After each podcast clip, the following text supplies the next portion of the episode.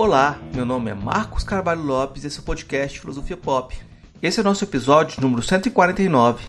Nele, eu e Felipe Ferrari continuamos nossa série sobre filosofias orientais. Recebemos o filósofo Diogo César Porto da Silva para conversa sobre Kukshuzo, filosofia japonesa, tradução, diálogo intercultural e muito mais. O Filosofia Pop é um podcast que aborda a filosofia como parte da cultura. A cada 15 dias, sempre às segundas-feiras, a gente vai estar aqui para continuar essa conversa com vocês. Intercalando com nossos episódios normais, de quando em quando, vamos apresentar episódios de entrevistas temáticas especiais. Você pode encontrar mais textos e informações no site filosofiapop.com.br. Temos também página no Facebook, Instagram, perfil no Twitter e canal no YouTube. Nosso e-mail é contato@filosofiapop.com.br. Se gosta do conteúdo do podcast, apoie nossa campanha de financiamento coletivo no Catarse. O endereço é catarse.me barra filosofia pop. A contribuição mínima que pedimos é R$ reais mensais. Se você não pode contribuir, Ajude a gente divulgando, comentando, indicando para as pessoas que você gosta. Precisamos dessa força. Vamos então para nossa conversa com Diogo César Porto da Silva sobre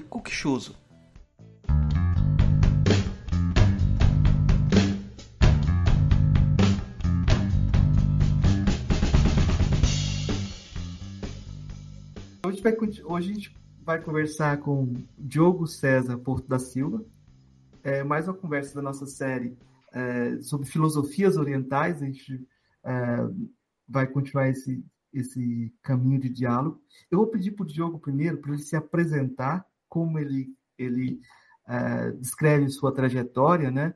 E seria interessante já falar para a gente como ele entrou em contato com a filosofia japonesa, como ele começou a trilhar esse caminho. Primeiro, obrigado pelo convite. Fiquei muito feliz de conversar com você, Marcos, e com Felipe sobre filosofia, bem, nesse caso japonesa, né, ou uma parte da filosofia japonesa. E, bem, a minha trajetória ela é curiosa, como vocês podem imaginar. É, talvez seja interessante resumir assim como um otaku que virou filósofo, talvez. Porque realmente começou assim, né? Acho que é uma coisa bem da, da nossa geração, assim que a gente cresceu vendo Cavaleiro do Zodíaco, é, aqueles Jaspion e tudo mais. E, bem, isso me fascinou desde criança. Japão, né? Não diria a cultura, só os produtos culturais japoneses.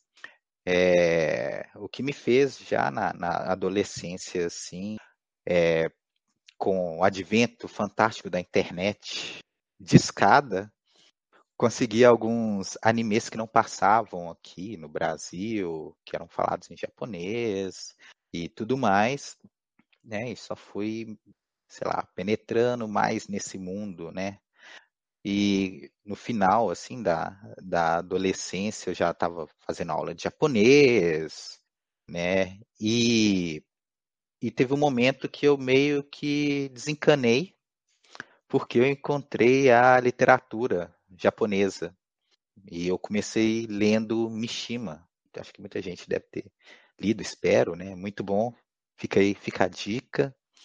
É, e outras literaturas japonesas, né? De forma que quando eu entrei para a universidade para fazer a graduação, eu ainda estava entre fazer filosofia ou, ou letras, né? Porque eu queria pesquisar sobre literatura, né? Acabei indo para filosofia, né? E me envolvendo desde a da graduação ah, com pesquisa, né? ganhar é, acho que no segundo ou terceiro ano, é, fui selecionado para fazer parte do grupo PET, né? E não, vocês podem imaginar a cara de espanto da minha orientadora, né, da época, a Virginia Figueiredo, quando eu falei, não, eu quero fazer um projeto de pesquisa sobre estética japonesa.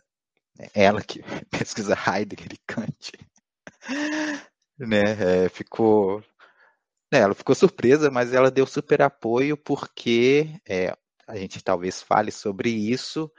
Uh, o Heidegger, naquele pequeno livro, né, A Caminho da Linguagem, tem um texto, um diálogo, né, que é o diálogo sobre a linguagem entre um pensador e um japonês, eu acho, né, acho que é, esse que é o título, é, no qual ele relembra do seu amigo e ex-aluno, né, o Kukshuzo.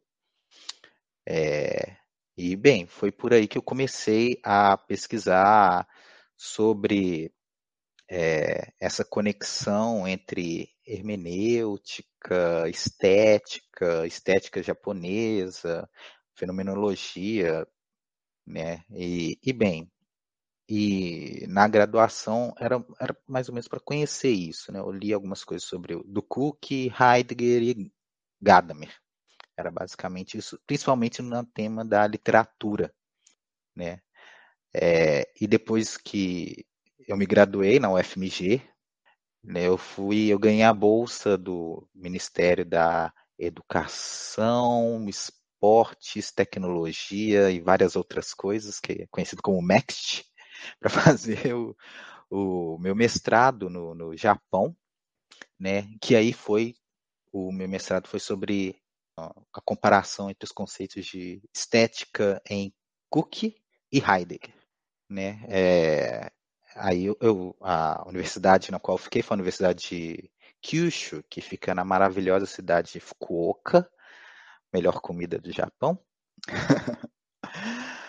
é, e bem, depois eu retornei ao Brasil, fiquei um tempo fora da, da academia para voltar com é, uma pesquisa para o meu doutorado que era sobre o Kukshu, né? É, mas não só. Né? Eu queria tentar articular de alguma forma uma, uma, uma forma em que ocidentais que não têm um contato direto, porque a gente não tem esse contato direto com filosofias não ocidentais na academia, como é como nós poderíamos fazer essa primeira aproximação a filosofias não ocidentais, né? sejam elas orientais, sejam elas africanas ou até ameríndias. Claro que eu, eu não me aprofundo nessas outras formas de filosofia, né? mas a ideia era essa. Né?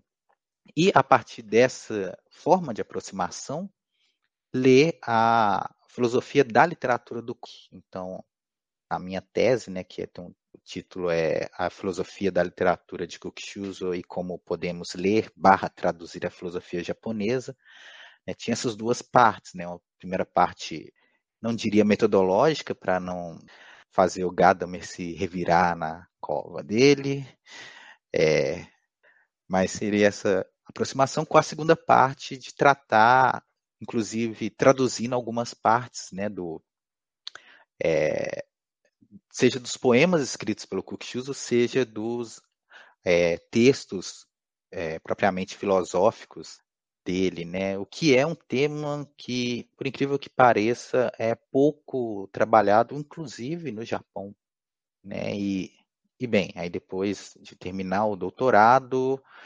é, eu hoje sou professor substituto, não na filosofia, mas no Departamento de Letras Orientais e Eslavas da UFRJ, do setor de japonês.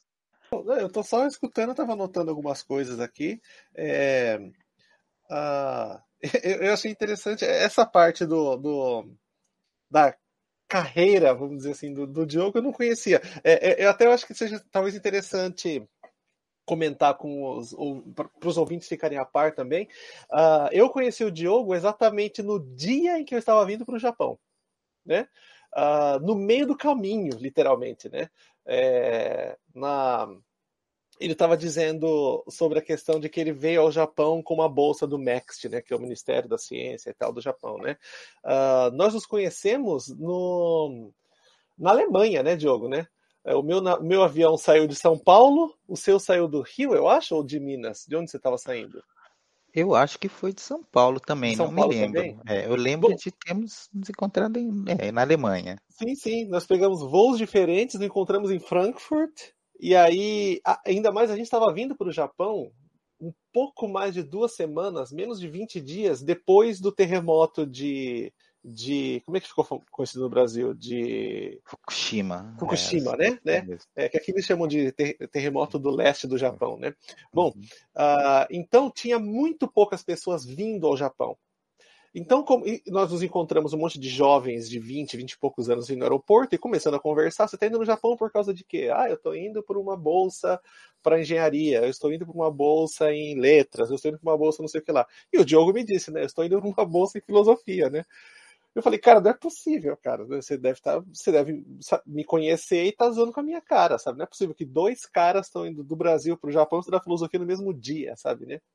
Uh, e foi assim que a gente se conheceu. Uh, mas então eu conheço o Diogo a partir daí. Eu não sabia essa parte anterior dele, da questão que, que ele disse de o otaku que virou filósofo, o otaku que, né, que acabou caindo na filosofia japonesa, né? Particularmente, eu não me identifico muito com essa questão do otaku e tal, mas é, eu acho que muitos ouvintes devem se identificar, né, cara? Né? Eu acho é muito interessante essa intersecção, talvez, que exista, cara, do, do, do otaku, da pessoa interessada em cultura japonesa, com a pessoa que depois vai se interessada em filosofia japonesa, ou talvez até em filosofia em geral, né? Porque no meu caso, por exemplo, embora eu eu até cheguei a trabalhar com coisas relacionadas a anime e mangá no Brasil, mas assim, eu nunca me considerei um grande fã, alguma coisa assim. Mas é claro que, por exemplo, como estudante de filosofia e depois pesquisador de filosofia, eu, eu, eu fiquei fascinado por Evangelion, por exemplo, uma época, né, um anime, a maioria das pessoas devem conhecer. Mas então eu achei muito curiosa essa intersecção, sabe, né? E como, e como isso parece ser parece ser comum até, sabe? Não só entre quem vai estudar filosofia japonesa ou filosofias orientais, mas em, em, em, quem estuda filosofia no geral, assim, pelo menos a nossa geração, pessoas entre 25 e 35, 40 anos, talvez, assim, né? Então achei bem curioso. Ah, legal saber essa parte da sua história, Diogo. Pior que sim, é interessante porque quando eu, eu falo isso, ah, o que, que você estuda, o que, que você pesquisa e tal, e eu falo ah, filosofia japonesa e tal, as pessoas falam, ah, ah eu gosto de anime, ou eu sou otaku, alguma coisa uhum. assim, né? É, é muito engraçado. Muito, muito mesmo. Acontece e interessante muito. também, cara, porque eu acho que talvez até depois, mais para frente na parte das é, dicas culturais, a gente pode falar um pouco mais sobre isso, mas como existe um número grande de mangás e animes que, que, que lidam com filosofia, né? Né? É, às vezes até uma interpretação um pouco que a gente não vê na academia, sabe? Você percebe que o autor ou que o, o, o diretor daquela obra é, não necessariamente estudou aquilo, mas é uma coisa que despertou o interesse dele e acabou vindo a influenciar a obra, né? Então, eu acho que a gente pode ter uma discussão muito interessante sobre isso depois também. Uh, Marcos. Eu estou só ouvindo aqui, pensando nessa, nessa intersecção mesmo entre o, a filosofia pop japonesa e a filosofia que você vai encontrar nas grandes obras. Porque você fez essa diferenciação, Diogo, você, você ressaltou isso. Eu vou te perguntar sobre isso. Como é que você percebeu que você estava dando um passo de uma para outra? E como é que você percebe a diferença? Que diferença que é essa? Existe uma diferença muito marcante, como no, no Ocidente, que se alguém falar que algo é pop, logo está fora da academia. No Japão, eu acho até que não. Talvez o, o Felipe, que está mais por dentro, possa falar também, me corrigir caso diga alguma bobagem, mas grande parte dos intelectuais, sejam filósofos, sejam é, de outros campos do conhecimento, que são conhecidos até mundialmente, como o Karatani Kodin, eles têm essa pegada popular, assim, de tentar traduzir é, conceitos filosóficos ou pensamentos, críticas que são muito complexas e utilizam toda aquela carga histórica da filosofia ocidental, inclusive, né, em uma linguagem que possa ser dita e compreendida para um público em geral.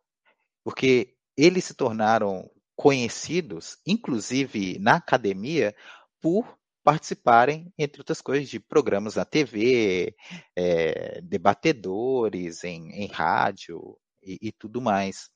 Né? E muitos deles problematizam filosoficamente problemas que nós diríamos corriqueiros da, da é, sociedade japonesa. Por exemplo, há ótimos artigos sobre o, o, fenômeno que ficou conhecido como hikikomori, né, que é aquela pessoa que não sai do quarto ou não sai de casa para nada, que, que acho que até hoje é, é problemático no Japão, mas no, alguns anos atrás. Hoje, foi... Diogo, desculpa, hoje talvez mais ainda. É, mais. Com a questão do, do corona de 2020 para cá, eu vi recentemente, há poucos dias atrás, de que é, esses hikikomoris, que são as pessoas que ficam dentro de casa e não saem do quarto nem para se alimentar às vezes, né? É, como esse fenômeno cresceu de novo, né? devido à pandemia. Diogo, desculpa te interromper. É, não, imagino que, que sim, mas é quando começou era começou a ser mesmo a ser tratado como um problema de saúde pública, né? E, e era uma questão que comentarista de TV normalmente trataria ou um talvez psicólogo talvez, mas os filósofos se engajam nessas questões de forma filosófica, sem abrir mão de, né, do tratamento filosófico nessas questões da sociedade japonesa. E, é, e, é uma coisa comum até. Tem uma, é interessante porque a, o, o Felipe vai conhecer rapidamente que a divisão dos departamentos no Japão é uma coisa muito interessante, que fica mais interessante ainda quando você vai numa livraria. E no Japão as livrarias ainda são grandes livrarias que têm dois andares e muitas seções.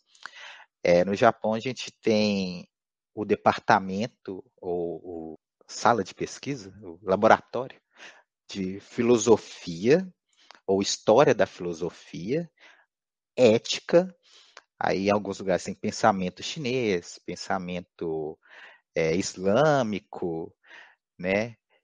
E é, nas divisões da livraria segue isso também, né? A gente tem uma seção de filosofia, de história da filosofia, uma seção de ética, né? Ah, tem também de estética também, né? Que é um outro departamento.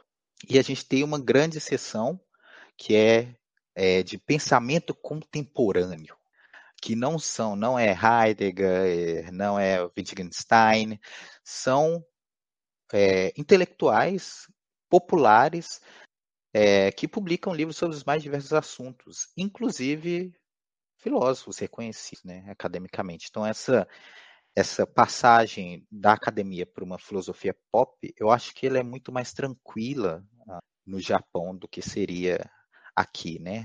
No Brasil ou em outras partes do Ocidente, talvez. Então, sim, uh, eu percebo muito isso uh, estando aqui no Japão, é que uh, a gente tende a separar cultura de cultura pop. A gente, eu digo, enquanto brasileiros, eu não vou nem dizer ocidentais, eu posso dizer especificamente enquanto brasileiros, né? Uh, então a gente tem isso, né? Então, por exemplo, uma uh, vamos dizer, uma festa tradicional de qualquer região do Brasil que seja, um, um, São João, por exemplo, né, uma festa junina, ao passo em que essa festa é, é tratada como uma demonstração cultural ou parte da, da herança cultural de uma determinada região do Brasil ou de um determinado grupo de pessoas, uh, quando nós falamos sobre filmes, por exemplo, ou sobre gibis, né, histórias em quadrinhos, ou não sei, videogames, talvez alguma coisa assim, no Brasil a gente, a gente diz, para a gente não cair na armadilha de chamar isso de cultura, e alguém depois vir e, e, criticar a gente, dizer isso não é cultura, cultura são as festas populares, são as roupas típicas, são as comidas típicas, a gente tende a chamar isso de cultura pop. Certo? Eu acho que, sobretudo nos últimos anos, sabe, né? Acho que alguns anos atrás, acho que nem cultura talvez não fosse considerado, fosse considerado só, só pop, sabe, né? Mas uh, esse é um tipo de discussão ou um tipo de diferença ou de distinção que eu vejo muito raramente por aqui. Uh, eu acho que não existe, pode ser minha interpretação, pode ser um erro de interpretação, talvez, mas não existe uma, uma, uma, uma linha tão uma fronteira tão bem definida entre o que é cultura e o que é cultura pop. Uh, é, é, é, o meu sentimento estando aqui. Por exemplo, uh, no Brasil, se, se nós fôssemos. Uh, ou, ou, ou, o que o Diogo vinha dizendo, né? Se alguém vai escrever um livro sobre, digamos assim, a. Talvez acho que eu, ia usar o exemplo da turma da Mônica, mas a turma da Mônica talvez seja uma coisa tão antiga já que ou tão longa que talvez já esteja entrando no que a gente chamaria de cultura mesmo, né? É, mas Uh, mas vamos dizer os programas, os programas de TV de domingo. Sabe, um exemplo. Uh, o Domingão do Faustão, ou. Filosofia alguma, do BBB. Ou BBB, ou alguma coisa assim. Uh, mas, mas, eu acho que esse, esse, esse, é o meu ponto. Né? No Brasil, se a gente não vai considerar essa cultura, a gente vai achar a cultura pop. Uh, o, o, o, o, Faustão talvez seja um exemplo grande de alguém que se tornou uma cultura pop, se tornou meme na internet, se, se tornou cult, né? digamos assim. Uh, Aqui eu não sinto tanto essa diferença, eu sinto uh, pelo fato de que é, eu não vejo nos professores de filosofia daqui do Japão uma dificuldade muito grande em citar ou utilizar um anime ou um filme, mesmo que seja um filme ocidental, uh, como exemplo em uma aula, sabe?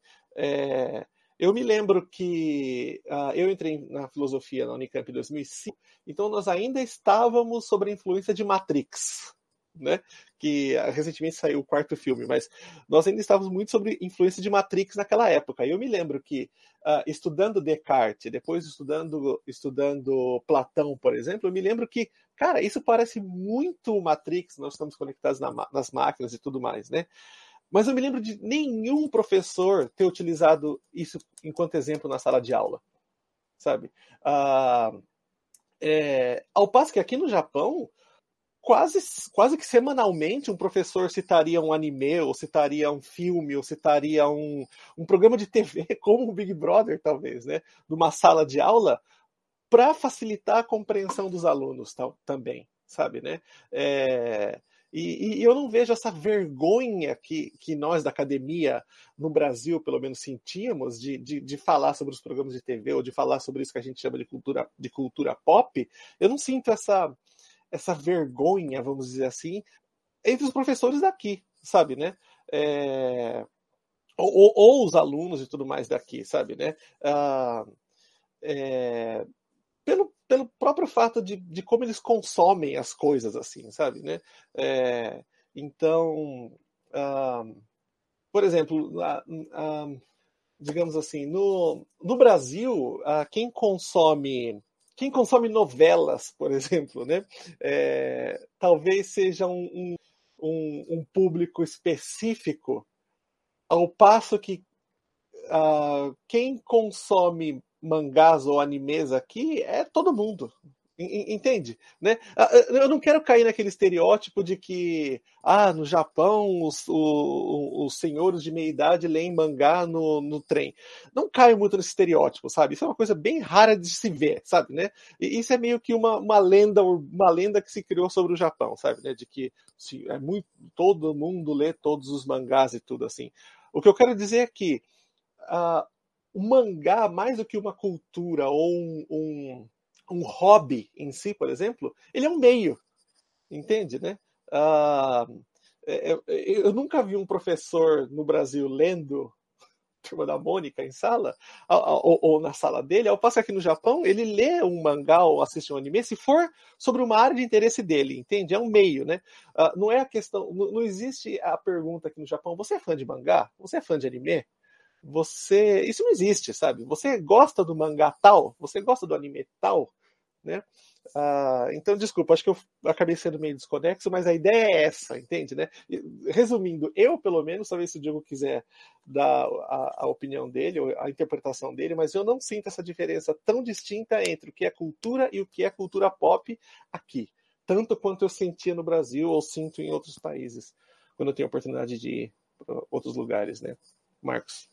Eu vou, vou aproveitar essa pergunta para encaixar, para ver a contraparte. Eu acho que é interessante ver a contraparte da questão, que é a percepção que você teve da sua formação em filosofia no Brasil, né?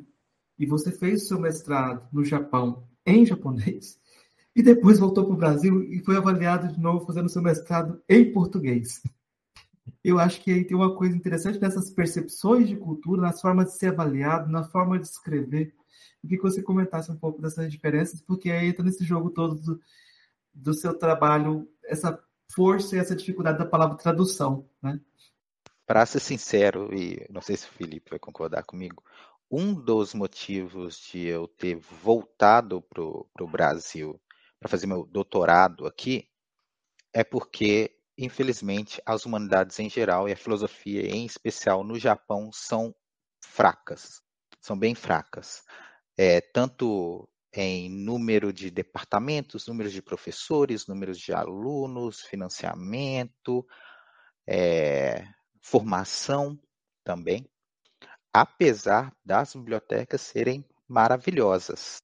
E eu só percebi isso nos anos fazendo o mestrado, porque foi um ano de preparação, é, tanto da, da língua, para conhecer o departamento, porque antes de entrar para o mestrado, através da bolsa, você tem que fazer a prova de mestrado no Japão, tem que ser admitido no mestrado, né, e os dois anos do mestrado. Então foram três anos na, da minha pesquisa. E o que eu percebi nesse, nesse período foi a, a dificuldade de se arranjar tempo com o orientador, apesar disso também ser um problema aqui. Não porque faltava tempo para o orientador, porque haviam poucos professores. No departamento da, da Universidade de Kyushu, que eu, se eu não me engano é a terceira ou quarta maior do Japão, no departamento de filosofia nós tínhamos quatro professores, é, sendo que um era, era temporário. Então, havia pouca variedade de, de aulas e pouco diálogo é, em, de, com diversas aulas. Né? Se, se, não tiver um professor especialista em, em Aristóteles, você não vai ver Aristóteles nunca na sua formação. Né? E, e isso foi um, eu acho que uma questão. assim. Por outro lado, o lado bom é que no mestrado, mas também na graduação, no Japão, você é obrigado a fazer disciplinas em outros departamentos. Né? Talvez isso contribua para o fato dos professores e dos alunos não fa fazerem essa divisão entre cultura pop e cultura que o Felipe mencionou. Eles têm contatos com outras uh, disciplinas, inclusive lá na Universidade de Kyushu, uma disciplina que nós tínhamos que fazer no mestrado, na verdade duas, era cultura contemporânea, um e dois, que poderia ser qualquer coisa. No meu caso, foi cultura pop coreana. Então a gente foi ver e discutir é, K-pop, isso em 2000, acho que 2013. Então a gente estava lá discutindo K-pop. É, uma das atividades era usar o telão da, da sala para projetar um show BPS, BPS, as pessoas vão me matar, não vou lembrar o nome desse grupo, é, super famoso, para ter a experiência. Então a gente ganhava as bandanas, as luzinhas, aprendia as coreografias, essa era uma das aulas. E acho que essa multi é, interdisciplinaridade ou multidisciplinaridade que nós temos que ter, que nós temos, na verdade, na formação também né, da pós-graduação no Japão, é, é muito interessante. Né? Mas, por outro lado, talvez por conta da minha graduação aqui no Brasil, eu senti falta de uma pegada assim, mais acadêmica, mais rigor, né? É, tanto que, é, não sei quanto ao, ao, Felipe, eu imagino ter sido alguma coisa, o mestrado aqui é, é aos moldes do mestrado no Japão, aqui, não, no Japão, é aos moldes dos Estados Unidos, então se apresenta um paper? E quando eu escrevi a minha, a minha dissertação, que ainda estava no pensamento do Brasil, e ela tinha cento e poucas páginas, os professores ficaram assustadíssimos. A gente não tem tempo de ler isso. Por que você escreveu tanto? Você não precisa escrever tanto.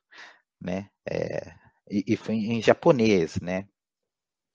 É, o que foi outra dificuldade, porque primeiro eu escrevi tudo em português, depois eu traduzi tudo para o japonês, e depois eu, eu revisei com, com, com o monitor né, do, do, departamento, né, o que deu um trabalhão é, a pedido do meu orientador, porque quando eu cheguei lá, meu, eu estava pensando que escrever pelo menos em inglês. Só que meu orientador, ele não era, manjava muito de inglês, porque a especialidade dele era filosofia alemã. Aí ele falou, né, perguntou se eu sabia alemão, eu falei, não, não sei.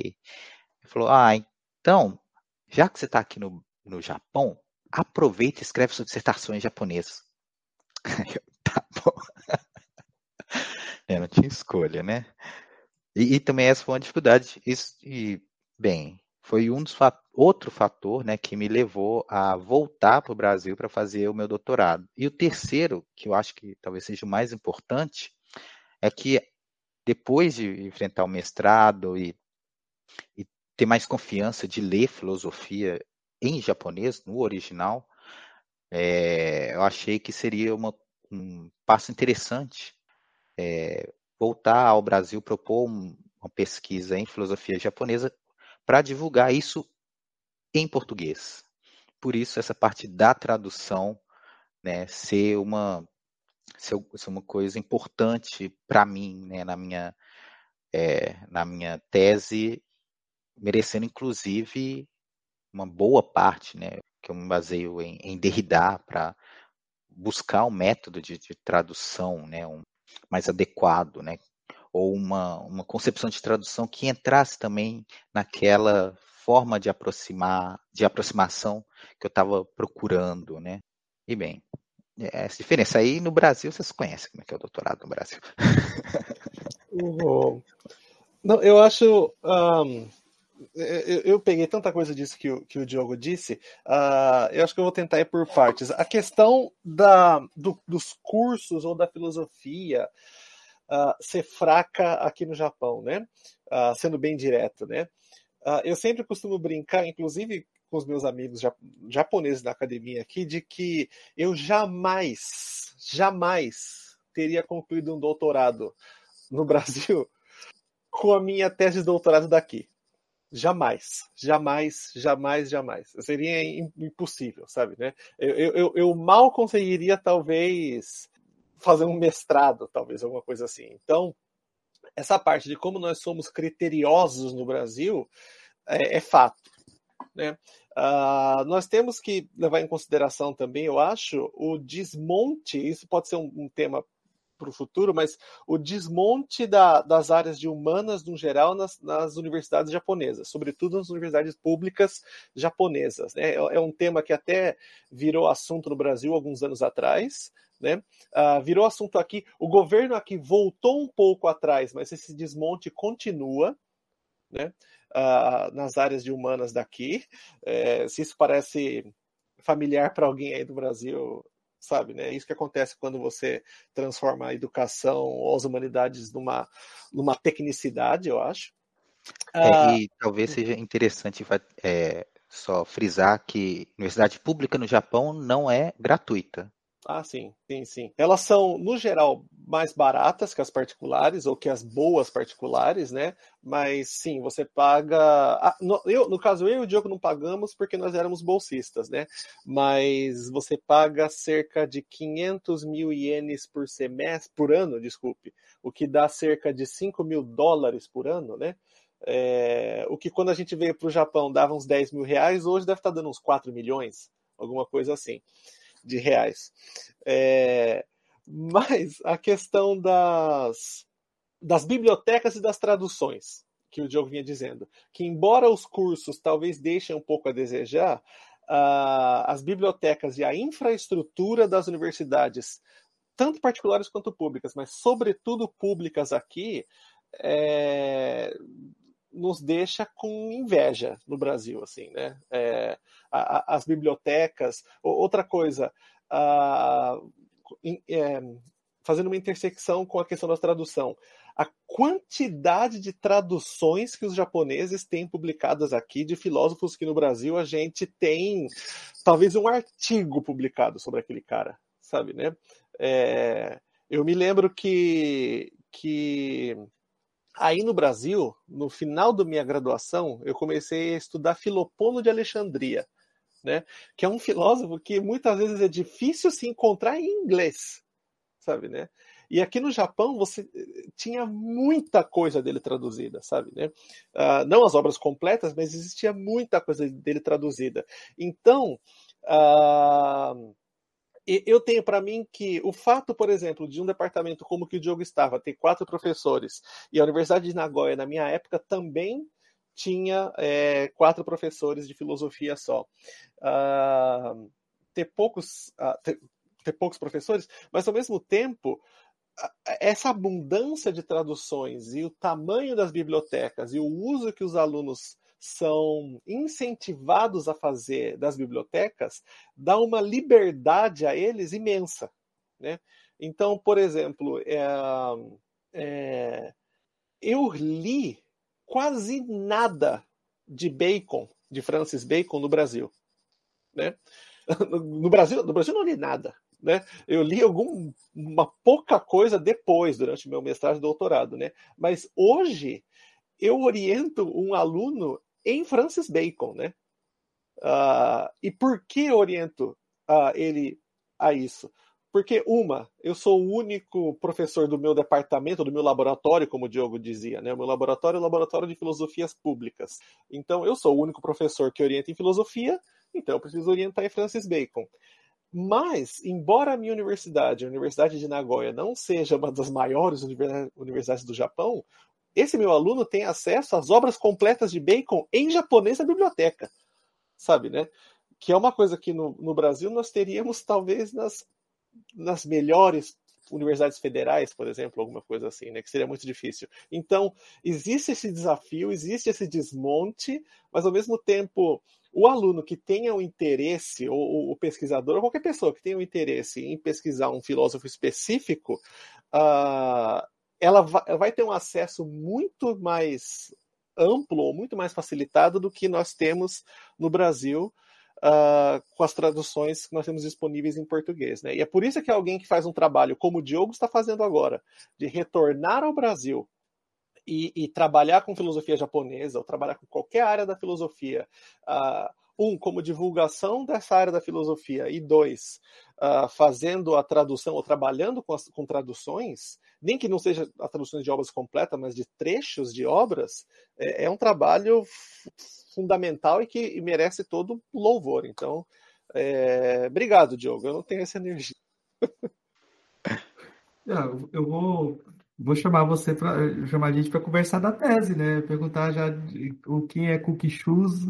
Eu acho que tem uma coisa interessante né, que essa conversa toda que a gente fez, como preâmbulo também para chegar na tese, é como existe uma cultura de tentar trazer as coisas para as pessoas, traduzi-las, né? E eu acho que isso é, você fez com a sua tese. Você teve essa, essa generosidade com o público brasileiro, a generosidade de trazer esse material para o português também. Eu vou te perguntar quem é o autor que você estudou e que você explicasse um pouquinho para a gente por que, que o seu recorte produz uma diferença na, na, em relação às interpretações mais comuns da obra dele. Vamos lá, né? Primeiro, é, Obrigado. Não, eu devo isso a vocês que me incentivam, né? O Felipe falou que não tem energia, mas isso me dá energia. Vai lá, Diogo. Aí eu, mineiro, meio bobo, né? Vou, vou sim, obrigado. E tá lá eu traduzindo as obras completas do Cook Mas não, é, é, é, vamos lá, o Cook, ele é um, o ele é um filósofo muito interessante, é, diferente de outros filósofos japoneses que estavam atuando e são mais conhecidos até, né, estavam atuando na mesma época e são mais conhecidos, como Nishida Kitaro. O Cook, ele, bem, ele nasce em 1888, ele morre em 1945, jovem, né? É um pouco antes do final da, da Segunda Guerra. E, bem, diferente dos outros filósofos, eu diria também, ele nasce numa família aristocrática, por assim dizer. Né? Os, a família dele é de uma linhagem de samurais que depois da restauração Meiji, né, quando o Japão é, sai da era, vamos lá, feudal, e entra na modernidade, esses samurais eles viram burocratas. O pai, bem, é, é, é, tem uma história aí. A vida do Kukishuze é uma grande novela, por isso que eu gosto de contar sobre ela. Bem, o pai, aspas, dele, que é o Ruichi Kuki, ele é uma figura interessante, porque ele, é, ele foi embaixador nos Estados Unidos e depois ele volta para o Japão para ser o diretor-geral do Museu Nacional é, de Artes, que fica até hoje na, no Parque de Ueno, em Tóquio. Então ele é uma figura importante da política e por conta de, da conexão que ele tinha com, a, com as artes, o Cook também sempre teve uma proximidade grande com as artes de um lado e com toda, digamos, a, a cultura tradicional, principalmente de Tóquio, é, através da mãe dele, que era uma famosa geisha de Kyoto. Né? É, e ainda falando da vida pessoal dele, né? Ele, ele perde o, o irmão mais velho dele é, muito jovem. Quando ele, os dois, né? Ele era jovem ainda, mas o, o irmão mais velho dele também chega a morrer jovem, né? De uma doença que eu não me lembro agora. É o que faz com que ele se case com a cunhada. Ele, né, a ex-esposa do irmão dele se casa com ele. Isso em uh, um pouco antes dele ir para a Europa. Mas antes dele ir para a Europa, o pequeno Cook, é, que vai para ensino médio, ele faz, ele vai para o ensino médio e ele conhece o Felipe me ajuda qual era aquele professor russo da Universidade de Tóquio. Eu sei onde você quer chegar nessa essa parte da Van, história Van dele, mas eu não vou lembrar o nome. Mas enfim, Vancouver, uhum. Vancouver, eu acho tá. que é Vancouver. Uhum. É, ele conhece o Vancouver já na, no ensino médio e ele começa a, a participar do, do, grupo de estudos de alemão dele, o que faz com que ele entre na, na primeira turma de filosofia da Universidade Imperial de Tóquio, né? Naquela época era a Universidade Imperial. Ele é colega de turma de outros, né? Também outros filósofos, o Tetsuro, etc. Né? E, e, e por conta dessa formação bem prematura que ele teve, né? Esse contato com a língua não só é, alemã, né? Porque ele já estudava o inglês, né? Ele se forma em 22, é, não, mentira, ele se forma em 1912 e, e entra direto para pós-graduação na mesma universidade, e no qual ele fica enrolando até 22, mais ou menos. Ele tinha um projeto sobre imaginação em Kant, se não me engano. Porque em 22 ele consegue uma bolsa do governo japonês para ir para a Europa estudar, né? Que é quando ele se casa com a, a cunhada dele, né? Agora esposa, que vai junto com ele. Aí ele vai de navio, claro, né? Passa pela Itália rapidamente. E em 23 ele chega na Alemanha e vai ter aulas particulares com nada mais, com ninguém mais, ninguém menos do que o Rickert, Heinrich Rickert, o famoso neocantiano né, que escreve no diário sobre, sobre o que tal, né? Fala ah, um aristocrata japonês veio pedir aulas particulares de filosofia alemã comigo.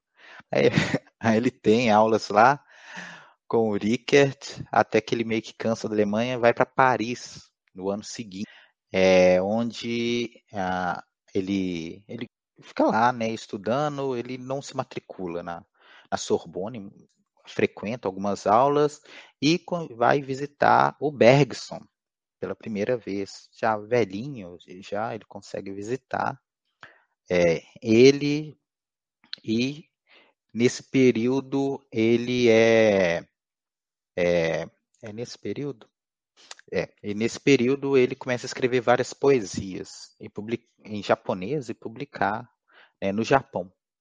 Até que numa dessas ele escuta sobre esse movimento novo que está tendo lá na Alemanha, chamada fenomenologia. E ele vai lá conferir fenomenologia, que é quando ele, se não me engano, em Freiburg, ele conhece, o, ele tem aulas com o Russell, o Oscar Becker e conhece o assistente do, do Russell, o jovem assistente Heidegger. Né? Ele fica lá, acho que um ano, até que o Heidegger sai para dar aulas, se não me engano, em Marburg. Se eu estou trocando Marburg e Freiburg, vocês me corrijam. né? E ele segue o Heidegger. Né? É aí que ele tem essa relação próxima que leva o Heidegger posteriormente a escrever o Diálogo e Lembrar do Cook. Né? E ele tem, ele participa de dois cursos, um sobre a, a metafísica de Aristóteles e um sobre a essência da liberdade do Schelling, né? que impacta muito ele. Né? Aí depois de estudar muito, né, né filosofia, ele dá um tempo nos Alpes Suíços, é, porque ele tinha o hobby de catalogar plantas, né? Ele fica lá catalogando as plantas, as flora da Suíça, até que ele resolve voltar para a França, onde ele visita uma segunda vez o Bergson e tem aulas particulares de francês e filosofia francesa com o jovem, jovem Sartre. E é, de, dizem, ah, os rumores dizem que, rumor não, isso é certo. Ele, o Sartre, soube do Heidegger através do Cook. Isso é certo. O que os rumores dizem é que o Sartre, quando foi encontrar-se pela primeira vez com Heidegger, levava uma carta de apresentação escrita pelo Cook, né? E ele e hoje nos arquivos do Cook lá na Universidade de Conan, que fica em é, do lado de Conan, fica onde Kobe. Tem, é, isso falar, tem uma tem Conan aqui, aqui em Haiti, aqui, é, não, uns 20 é. quilômetros daqui de casa, então não sei. Kobe. Eu tô ah, tá. péssimo com nomes hoje, vocês relaxa. estão vendo. É, e lá nos arquivos do Cook tem os cadernos de anotação que ele fez quando ele estava estudando com Sartre e tudo mais, né? É, e, e bem, é nesse período, nesse tempo, em que ele é convidado a participar de um colóquio é, sobre é, um colóquio sobre temporalidade é, no interior da França onde ele apresenta o primeiro escrito filosófico consistente dele, digamos, original, que é ele escreve e apresenta em francês, é o Propulso Letan, né, uma, um ensaio sobre o tempo, e, e ele é dividido em duas partes. Um é a um é a noção de tempo na arte japonesa e o outro é uma concepção metafísica do tempo, né? levando em consideração a filosofia ou pensamento japonês. Né? Eles são publicados na França e ele aproveita para publicar um pequeno livro é, com vários ensaios é, sobre o Japão também francês. Ele tem vários ensaios sobre temas que ele considerava importantes no Japão. Tem um sobre a geisha, tem um que ele vai falar que a frase time is money é a coisa mais anti-japonesa que existe, tem um sobre samurai e por aí vai. Né? Porque ele achava que a verdadeira cultura japonesa, o verdadeiro pensamento japonês, a tradição japonesa não era apresentada de forma devida e adequada no Ocidente. Aí leva ele a escrever esse pequeno livro, é, em francês que ele publica, e é através dessas duas publicações que o então chefe do departamento de filosofia da Universidade Imperial de Kyoto, Nishida Kitaro, ou Kitaro Nishida, os nomes eu estou pronunciando na ordem japonesa, viu? É o sobrenome e depois o nome. Eu sempre esqueço de dizer isso. Né? Então, Nishida, sobrenome Kitaro. Ele convida o Cook a ir né, para dar aulas na Universidade de Kyoto, aulas de filosofia contemporânea francesa, era cadeira e ele volta em é, 1929. É, né, então ele passa oito anos na, na Europa. Coisa, claro, a, a bolsa não cobriu isso tudo. O pai dele cobriu isso tudo. né? Mas ele volta para ensinar é, lá na Universidade de Kyoto, no mesmo período em que os filósofos da chamada Escola de Kyoto, Nishida, o Tanabe, estavam todos lá, né?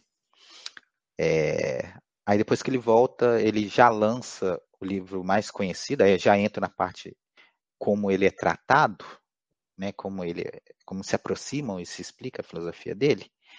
Ele lança seu livro que é o mais famoso, que é o em 1930, né? Ou seja, logo quando ele volta, que é chamado em japonês Ikinokoso, que normalmente é traduzido a estrutura do Iki, que eu traduzo é, de forma talvez controversa como a estrutura do bom gosto. É, e por que essa obra é muito tratada? Porque ela trata desse Iki, que é um conceito estético do período Edo, ou seja, do período de 300 anos, que vai de 1600 até 1868, né, que o Japão estava fechado, que se unificou, etc.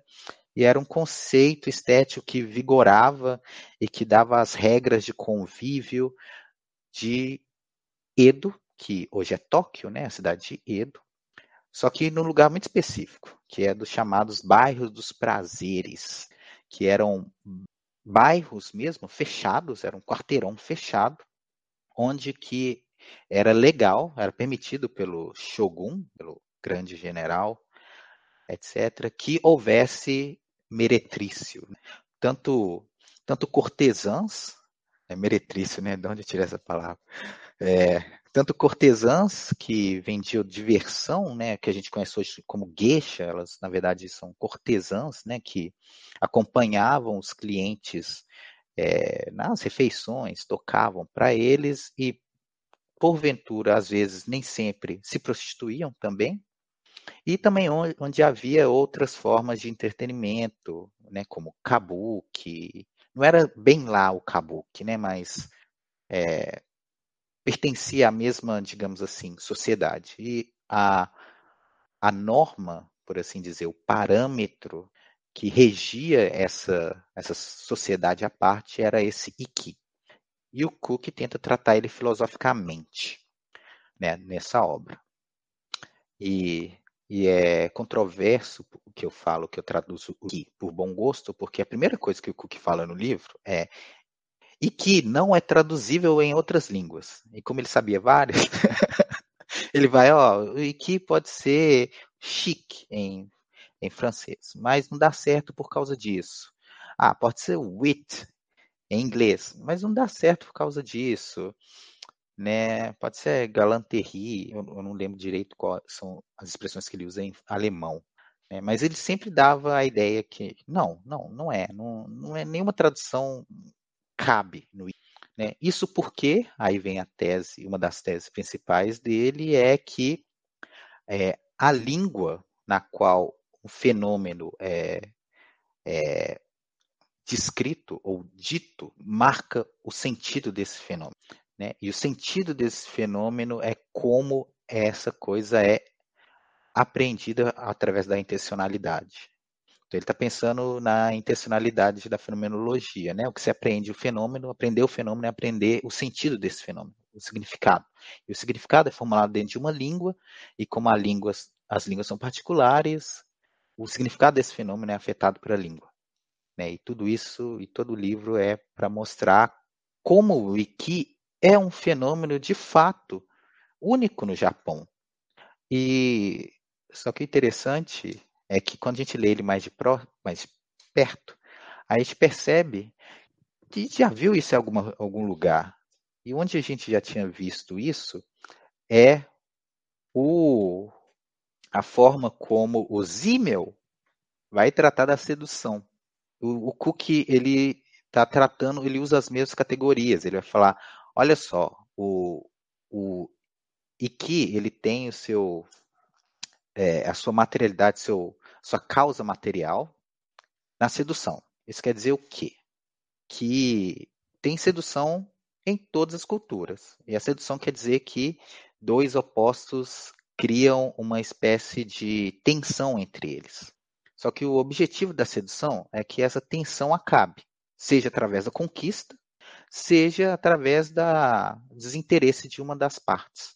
Então, a sedução é uma espécie de fenômeno que cria uma tensão que está fadada a terminar.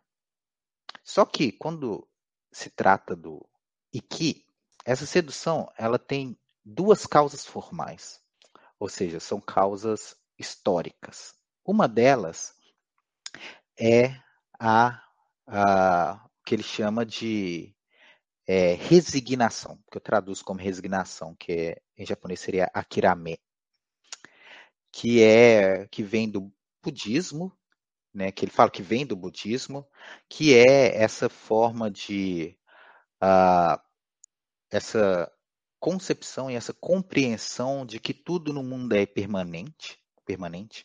Logo, toda forma de apego leva necessariamente ao sofrimento, né?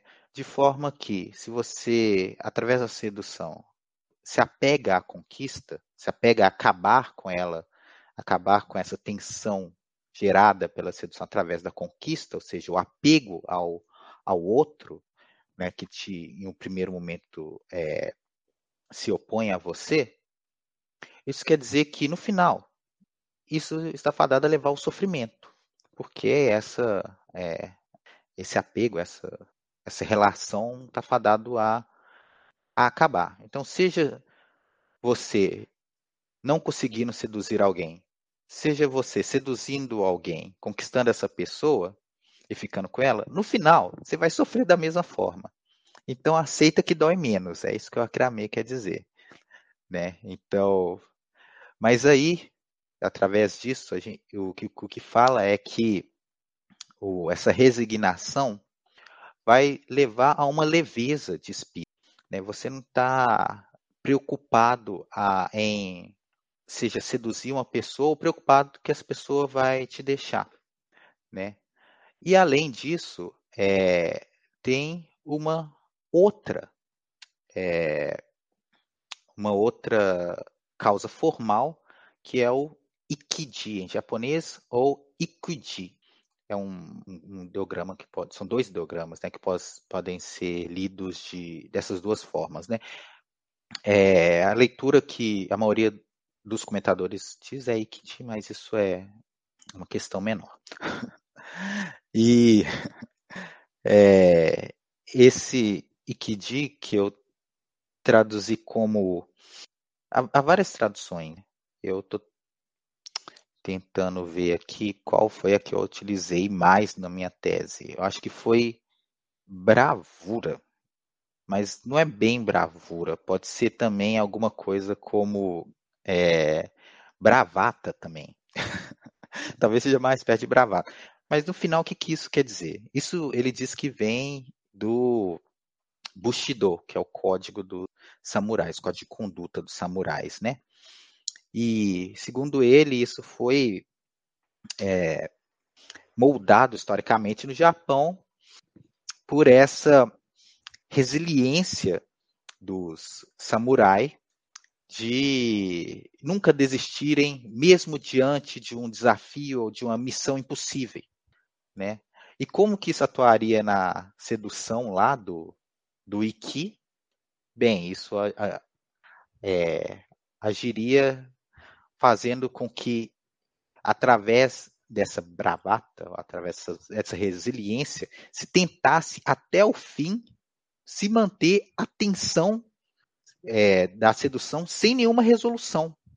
Você ia ficar resistindo nessa coisa de sedução, porque sedução que é, o, que é bom, né? No caso. Essa tensão até o fim. Você não.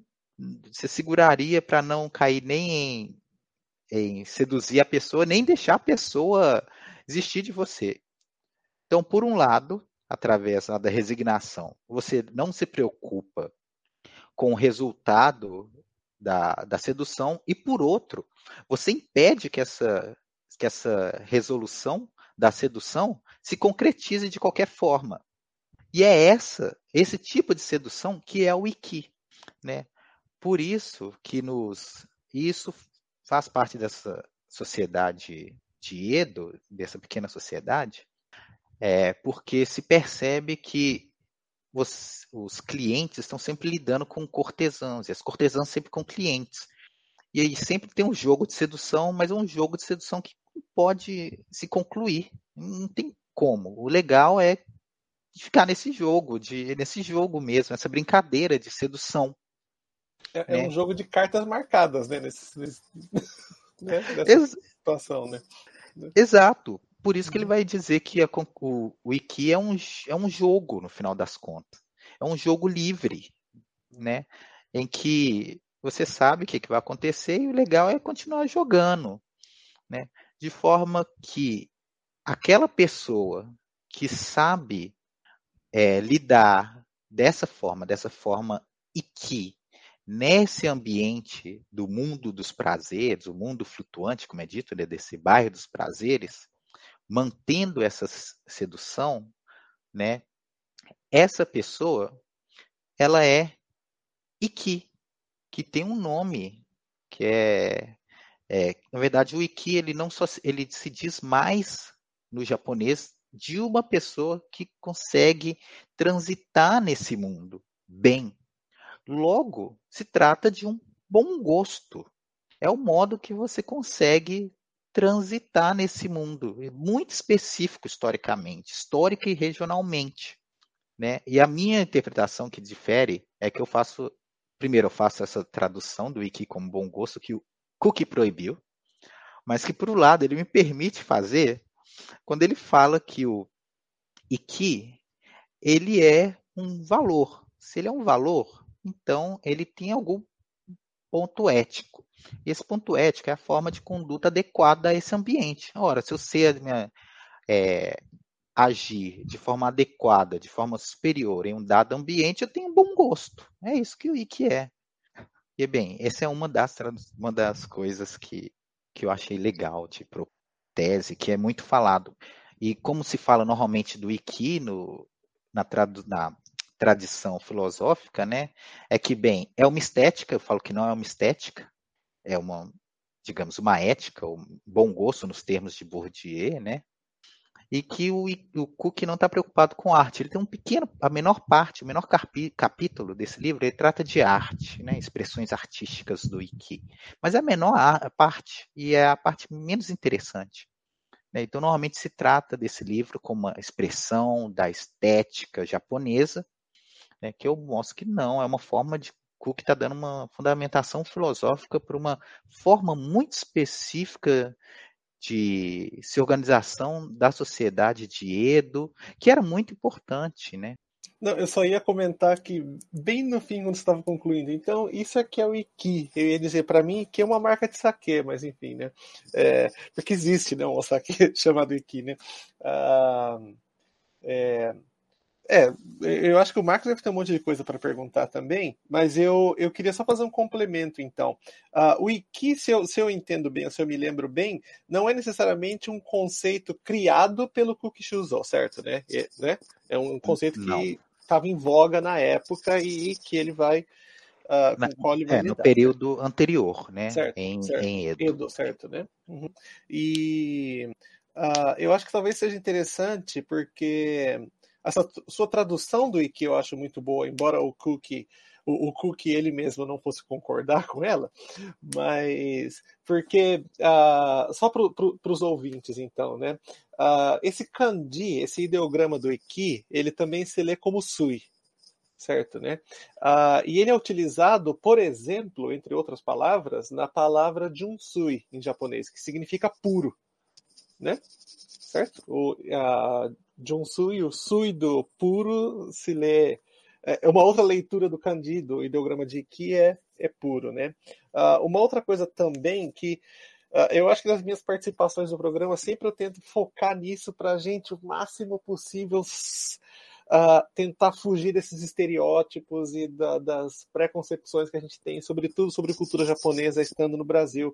Porque, por exemplo, quando o Diogo diz que a, a mãe de, de, de Kuki Shuzo era uma geisha, alguém talvez deva pensar que, meu Deus, era um escândalo, o embaixador casou com uma gueixa, ou o embaixador casou com uma prostituta, é isso mesmo? E não é, gente, não é. A, a gueixa não é uma prostituta, a gueixa não é um, uma, uma ninja assassina, sabe, né? É, é, tentem sair disso do, de, de Hollywood, sabe, né? Tem, vamos tentar fugir disso, sabe, né? A gueixa, acho que o, o o jogo disse, é uma acompanhante, né? Alguma coisa assim, né? É uma pessoa para quem você paga muito bem, por sinal, né? Para ela te, te fazer companhia, sabe? Para ela te é, participar de eventos sociais com você e esse tipo de coisa. Com você não, porque acho que nenhum de nós aqui ia ter grana para bancar uma gueixa. Né? Mas então, esse é o ponto, né? O pai dele não era um escândalo, não era uma coisa assim, ah, o embaixador casou com uma gueixa. Não, não, não é esse é, é uma profissão como qualquer outra e é uma profissão respeitadíssima, sabe? Né? Inclusive hoje. É, é, é raríssimo, é claro, né? Como é quem teria grana para bancar, por exemplo, né? Mas é, vamos tentar fugir desses estereótipos que a gente tem na cabeça, né? Uh, quando você estava dizendo sobre o, o, o, contato que o, que o Cookie Shuzo teve com a, com a com professor russo e depois foi para a Alemanha e tudo mais, né? Que ele se formou em, com 22 anos, alguma coisa assim, né? Uh, quando eu disse que eu, eu, eu, eu, achava que eu sabia onde você ia chegar, eu pensei que você ia chegar no fato de que uh, a, a idade em que isso aconteceu, eu colei aqui, viu, gente? Eu não sabia de cabeça, claro. Mas aos 23 anos ele se converte ao catolicismo, né? Então, você pode chamar ele de, de Shuzo, ou você pode chamar ele também de Francisco de Assis também, sabe, né? É, que esse é o nome que ele adota quando ele se converte ao catolicismo. Então, eu pensei que você fosse chegar nesse ponto. Ah, eu até queria saber depois, mais para frente, é, se você... Ah, se você acha que essa, essa conversão dele ao catolicismo teve alguma alguma influência depois do que ele vai. Tanto no, no, no, na boa recepção que ele parece ter tido na Europa, quanto na, no pensamento dele posterior, né? Uh, e depois eu tenho mais uma outra questãozinha sobre essas origens aristocráticas dele, que é uma das coisas que eu, eu, eu pensei ontem, um pouco antes de dormir, né? Então, eu estava pensando em perguntar isso para você, mas é, essa pergunta vem para depois. Eu não sei se o Marcos quer complementar alguma coisa. Ah, manda, manda pergunta agora, manda pergunta agora. Ah, é? Ah, bom, é, então o, o, o Kuki Shuzo, ele teve essas origens aristocráticas, certo? Né? Ah, e, e, me parece que ele, pelo fato de o pai dele ter sido embaixador, eu nem sabia dessa, dessa parte, né? Mas é uma coisa que me levou a pensar. Ah, pelo que me consta, ah, ao contrário da maioria dos colegas, vamos dizer assim, de profissão dele, uh, Nishida talvez seja uma. Por ser o mais velho, né? Então Nishida não precisou lidar tanto com isso. Mas a, a carreira dele foi se desenvolvendo no período em que o Japão estava eh, em uma efervescência militar, talvez, vamos dizer assim, né? Eu não quero chamar de fascismo, porque muitos historiadores vão, vão, vão, vão discordar, dizer que o Japão não foi exatamente fascista e tudo mais. Mas militarismo. militarismo que seja, né? Militarismo de extrema direita, talvez, se bem que direita e esquerda não é uma discussão que cabe aqui, mas uh, ele, o, o pensamento, os trabalhos dele se desenvolveram nesse período. E uma coisa que eu percebo uh, com o Kuki Shuzo em, em, relação aos outros colegas dele, né, que você citou, o Atsuji Tetsuro, o ah, você citou o Atsuji, o Miki, Miki Kiyoshi também, ah, depois quando ele Tanabe. vai para Kyoto, Tanabe, né, depois quando ele vai para Kyoto tem o, o Nishitani, ah, você tem o Suzuki Daitetsu, que é mais velho que ele também, que é mais a geração do Nishida, mas enfim, me parece que quase todos esses, você tem o Tosaka Jun que vai preso por ele, o Tosakadinho era comunista, né? Mas ele vai preso uh, por se opor ao governo e ele morre de inanição em uma prisão em Nagano, sabe? Ele morre esquecido. Mas assim, o, o Tosakadinho é talvez um exemplo extremo, mas toda, toda essa galera, vamos dizer assim, uh, se mesmo os que não se opuseram uh, foram, no mínimo, calados ou deixados de escanteio, deixados de lado até o fim da guerra. Né? É, é claro que o, o Kuki Shuzo morre muito antes de. morre antes de, de, do fim da guerra, então não dá para se saber como é que teria sido o, o, a carreira posterior dele. Claro, a gente só pode especular. Mas o que me consta é que ele não não enfrentou os problemas ou, ou, ou ele não, não parece ter se oposto tanto ao militarismo japonês quanto esses outros nomes todos que a gente citou, desde Nishida é, até Tosakajun, que, que veio a morrer numa prisão. Né? Uh, então você acha que talvez essas origens aristocráticas ou de elite dele uh, facilitaram uh, esse, esse, tanto por parte dele, essa aceitação do caminho que o Japão ia seguindo, quanto por parte do governo, facilitaram com que ele não fosse calado ou que ele não sofresse o tipo de represálias e de censuras que esses outros uh, pensadores e filósofos japoneses do período sofreram. Né? Desculpa, deve ser difícil perguntar isso para alguém que é fã do Kuki Shuzo, né? Então, é, eu, eu, não sei nem se é pertinente essa questão, mas enfim. É, não, é super pertinente. E, bem, você vai ver que é, não sou tão fã dele assim. Ah, não, não. então tá bom, então. Fã eu sou do Tosaka Jun, aí sim. E ah, esse também. Kyoshi. É, é, quem, não, quem não for fã, já. O podcast não é meu, mas quem não for fã pode desligar já. uh, é... Então, acho que eu vou começando também com os comentários que você fez. Olha lá o primeiro que você fez sobre o, o, o ideograma, o kanji de Iki, que também é o kanji de Sui né, que, que seria elegante, por assim dizer, o Cook ele tá atento a isso, porque no livro ele, ele não utiliza o ideograma de Iki, ele escreve Iki em hiragana, que é um dos alfabetos ou escrito do, do japonês. Exatamente para marcar que ele está falando do Iki, que é de Edo, e não do Sui, que é lá dessa região de Kansai, de Kyoto, que ele é mais delicado. Então ele está marcando, ele está falando, Iki é de Edo, né? Ele, ele tá... Nem da bebida, né? Ele também não estava falando é, da, Aí da cana, da cachaça. Né? Parece bastante. Posso contar uma anedota, já que você falou disso? Ah, não. É, porque um dos meus professores lá de, da Universidade de Kyushu, ele falava, eu não, eu não confirmei essa história. Ele falava que o Cook ele saía da universidade lá em Kyoto, ia para Gion, que é o bairro de diversão onde tem as gueixas, dormia lá, bebia, dormia lá, ia direto para a universidade. Ele saía lá da de Gion para ir para a universidade dar aula. É, para você ver que pode ser sim sobre a bebida. E errado, errado não tá. Errado não tá. E agora eu consegui encontrar aqui as minhas traduções, só para corrigir o Ikiji, que é aquela coisa que vem dos samurais, eu traduzi como audácia. Tem, e o Akirame eu traduzi como desapego, exatamente para isso.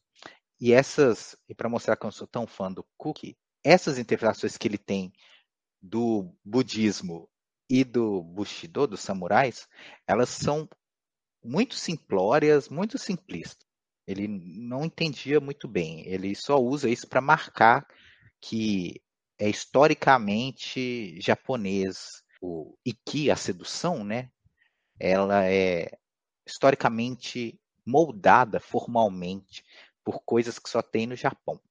Okay? E isso daria para ele razão de dizer que o Ikiji é um fenômeno, é um, ele usa a expressão uma, é, um, um, uma existência étnica, um ser étnico. E bem, aí continuando de algum outro comentário seguinte que você fez em relação à mãe do Cook, que ela é uma geisha, a, o, a gente pode olhar também a palavra geisha em japonês. O ge é o kanji que é o mesmo usado para arte. Chá é pessoa. Então, uma, a geisha é uma virtuose, é uma artista, uma pessoa com muitas habilidades. Elas tinham habilidades pra caramba. Elas cantavam, dançavam, escreviam, conheciam poesia, eram cultas.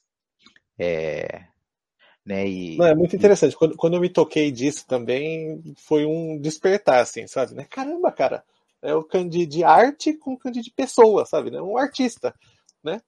É, no sentido mais pleno da palavra, sabe? Né? No, no sentido de arte é, performática, vamos dizer assim, né? Mas é, é, é, é muito interessante mesmo. Boa, boa, boa lembrança, Diogo. É, exato, né? E, e bem, se casar com uma gueixa de renome é uma coisa. Era uma coisa cotada naquela época, né? Aí, Gente, tem muita fofoca do Cook, mas essa eu, eu prometi que ia contar e acabei não contando, mas já que se voltou no tema da mãe do Cook, é necessário retornar essa questão preeminente. Cuidado em falar da mãe do cara, você tá falando porque ele não tá aqui para se defender, né? Não, mas eu sou íntimo dele. Foi ele que me contou essa história. Tá certo. Bem, é, a história que se conta que aconteceu, na verdade, é o seguinte. O pai do Cook, quando ele foi é, embaixador é, nos Estados Unidos, ele ficou em Boston. No mesmo período em que outro grande pensador intelectual da época, que é o Okakura Tenshin, né, que escreveu o livro do chá, que inclusive tem tradução em português, ele também estava em Boston cuidando da formando a sala de de arte japonesa do Museu de Boston. E eles eram amigos, eles são através das artes tudo mais. E a esposa do pai do Cook, do Yuichi, foi com ele. É, só que ela não se adaptou muito bem aos Estados Unidos. E por acaso o, o Kakura Tenshin estava voltando para o Japão. Aí o pai do Cook falou: vai lá. Não, se você não está gostando de Japão, dos Estados Unidos, volta com ele. Né? Posso deixar minha esposa aos seus cuidados? Pode, claro. Beleza. Só que é uma viagem de, de navio de três meses. o que acontece é que eles acabam se apaixonando. E. Quem, quem nunca, né? Quem nunca? Quem nunca, né? E é, eles começam a ter um caso amoroso. E ela chega no Japão grávida do Cookie. E não se sabe se de quem é o filho. Não tinha DNA na, na época. Mas o, o que acontece é que ela deixa o pai do Cook, né, começa a viver com o Tenshin, que inclusive é um grande escândalo na época. Né, o Tenshin ele volta para o Japão para abrir uma escola de artes. E ele é impedido, ele passa um perrengue com ela. Mas eles continuam juntos. Né? Então há essa dúvida se o Cook é filho de Yuichi Kuki ou do Okakura Tenshin, mas o pai mesmo dele, que já que deu o nome para ele, não se importou e falou: filho, filho é meu. É, e, e, bem, o que seria curioso, né? Porque alguém, são o Tenshin ligado à arte, o Cook também. E para piorar as coisas, o Cook escreve um pequeno ensaio sobre o Tenshin, que ele tinha contato, né? Já que estava sempre com a mãe, né? Falando que ele era o pai espiritual dele. Então, é, era essa era essa a fofoca que tinha que contar aí. A vida do Cook é muito interessante, né? É isso que, que o povo que... gosta. É isso que o povo gosta. Filosofia dane esse negócio é isso aí, cara. Isso que a gente quer saber. Não é à toa que a filosofia dele é interessante. Um dos principais conceitos é a surpresa também. Então, mas bem, voltando às suas questões para não me perder. É, bem, o catolicismo eu acho que é uma coisa assim, moda. Não, acho que não tem nenhuma influência para é, eu também é... pensei isso também. É, parece um negócio chique, sabe? Né? Ah, eu vou me tornar católico, ter um nome ocidental também. Chique. Não, porque é, é, eu, eu, não vou lembrar nenhum exemplo concreto, com, nenhum exemplo concreto, mas é, eu me lembro que foi uma coisa que aconteceu com certa frequência naquela época, né? Ah, sim, ah, sobretudo uh, com, por influência de muitos alemães que foram ao Japão e começaram a abrir escolas uh, escolas católicas por ser um negócio de moda mesmo, assim, um negócio meio fashion mesmo, mesmo assim, mas então interessante, legal, legal saber, legal não sei, mas interessante saber que o Cook talvez tenha caído nesse, nesse lado legal. O Cook ou o Francisco, sei lá. Bem, pode, pode ser que é, no momento inicial, sim, porque quando ele chega no, na Europa, ele passa um tempo, na, na, quando ele estava em Freiburg, ele acaba escrevendo um, um texto para é, para algum curso, que é um texto, que é o primeiro texto das obras completas dele, escrito em alemão, que ninguém dá muita importância, que chama é, Wissen Glauben, conhecer e, e, acreditar, em que ele trata da filosofia medieval, é, Santo Agostinho, essa corrente filosófica, talvez nesse sentido, mas não volta na filosofia dele, assim de forma clara. E o militarismo. Bem, para começar, eu, eu acho que Nishida e Tanabe não estão lá tão contra assim o militarismo. Eu acho que é um, bem, é uma questão grande e eu acho que é mais uma questão de quem, eles não tinham poder político, né? Tão, tanto poder político, né? Mas quem é, controlaria ou significaria é, esse movimento de direita no Japão, né, que leva ao militarismo. É, né, com exceções, por exemplo, do Tosaka Jun, né, dentre outros que eram abertamente marxistas. O Miki é mais lá, é, é bem complicada a relação dele, né, porque ele acaba escrevendo um projeto uh, de educação para o regente, né, que é bem complicado, que prega, por exemplo, a colonização, ou aceita a colonização dos outros países da Ásia. Mas e o Cook? O Cook, eu acho que ele não estava nem aí. Acho que essa é a posição dele. Porque, você lembra que eu falei lá atrás que ele escreveu um livrinho em francês sobre o Japão, que chama Shows Japoneses, coisas japonesas? Nele, ele tem um texto que eu não vou lembrar, eu acho que é um sobre as cerejeiras em que ele vai falar no final. Esse texto ele escreve em é antes, é antes da guerra, mas já está começando, assim, 27, se não me engano, 1927. Que ele fala assim, é, alguma coisa nas linhas de o importante que nós precisamos tratar, que é fundamental, são coisas como a arte, a beleza, a graça, e não coisas inúteis como é, guerra, exército, política. Era, acho que era essa a posição política dele. Ele não estava nem aí. É o isentão, né? É, ah, é, nem para a esquerda nem para a direita, vamos para frente. É. Na verdade, ele era amigo do Heidegger, né? Então, então né? É, tem esse pepino também. Eu, eu, eu, acho que eu tenho uma coisa que é interessante. Agora, eu vou, acho que talvez eu comentar um monte de pecados, mas é, faz parte.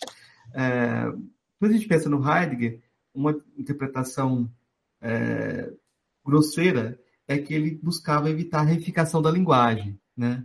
Manter a linguagem, de certa forma, fluindo, e esse era o lugar da poesia para ele. Né? É, o cuidado de não cair na metafísica. E aí ele faz a metafísica da poesia. Porque ele coloca a poesia como. O que é a poesia para o Cook? Nossa, assim? Direto. É... Vamos lá. É, bem, o, o Cook, ele. É, falei do Wiki, mas essa parte da filosofia da literatura, especialmente da poesia, ela é, ela é muito importante para o Cook, para mim é o, o, principal da filosofia dele e é o mesmo, menos explorado, ou explorado de uma forma um tanto quanto superficial. Normalmente é subordinada à questão que normalmente é vista como a principal para ele, que é a da contingência. Eu não, eu acho que a contingência está subordinada à, à literatura, em especial à poesia. E como ele vai ver a, a poesia? Inclusive em linhas até heideggerianas, em um dado momento, num texto que foi, é, na verdade, preleções de uma aula que ele deu sobre introdução à teoria literária, ele vai dizer que a poesia, ela é a expressão ou a intuição do ser.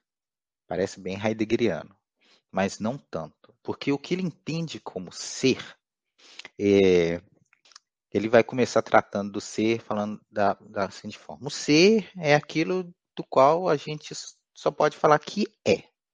Contrapondo ao ser, nós temos o não ser. Só que a questão do não ser, só se, a questão do não ser só se torna uma questão é, frente à questão do ser. Logo, o ser, em algum momento, está imbuído de não ser. Então, é impossível tratar a questão do ser sem a questão do não ser. E qual seria essa relação? Ele vai falar que não vale a pena tra tratar a questão do ser como uma, uma um universal ou, ou um geral, a questão geral do ser, como podíamos dizer que o Heidegger coloca, porque ela é completamente abstrata.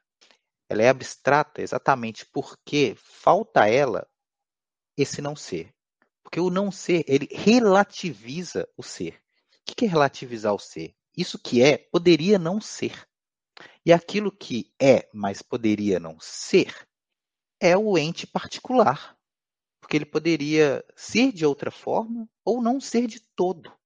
Então, o que vale a pena é tratar do ser atual, individual que existe, né?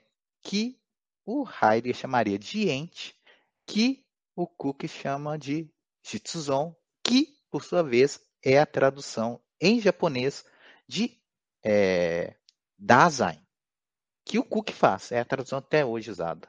Né? Então, é essa interpretação, essa interpretação que ele dá para o ente particular, a interpretação que ele dá, a compreensão que ele dá para o Dasein do Heidegger. A interpretação que o Cook tem do Heidegger é muito particular. Ele vê a filosofia heideggeriana como uma filosofia, uma antropologia filosófica, para começar por aí, né? Mas ah, para falar de poesia não precisa, a gente não precisa entrar em Heidegger não, ainda bem.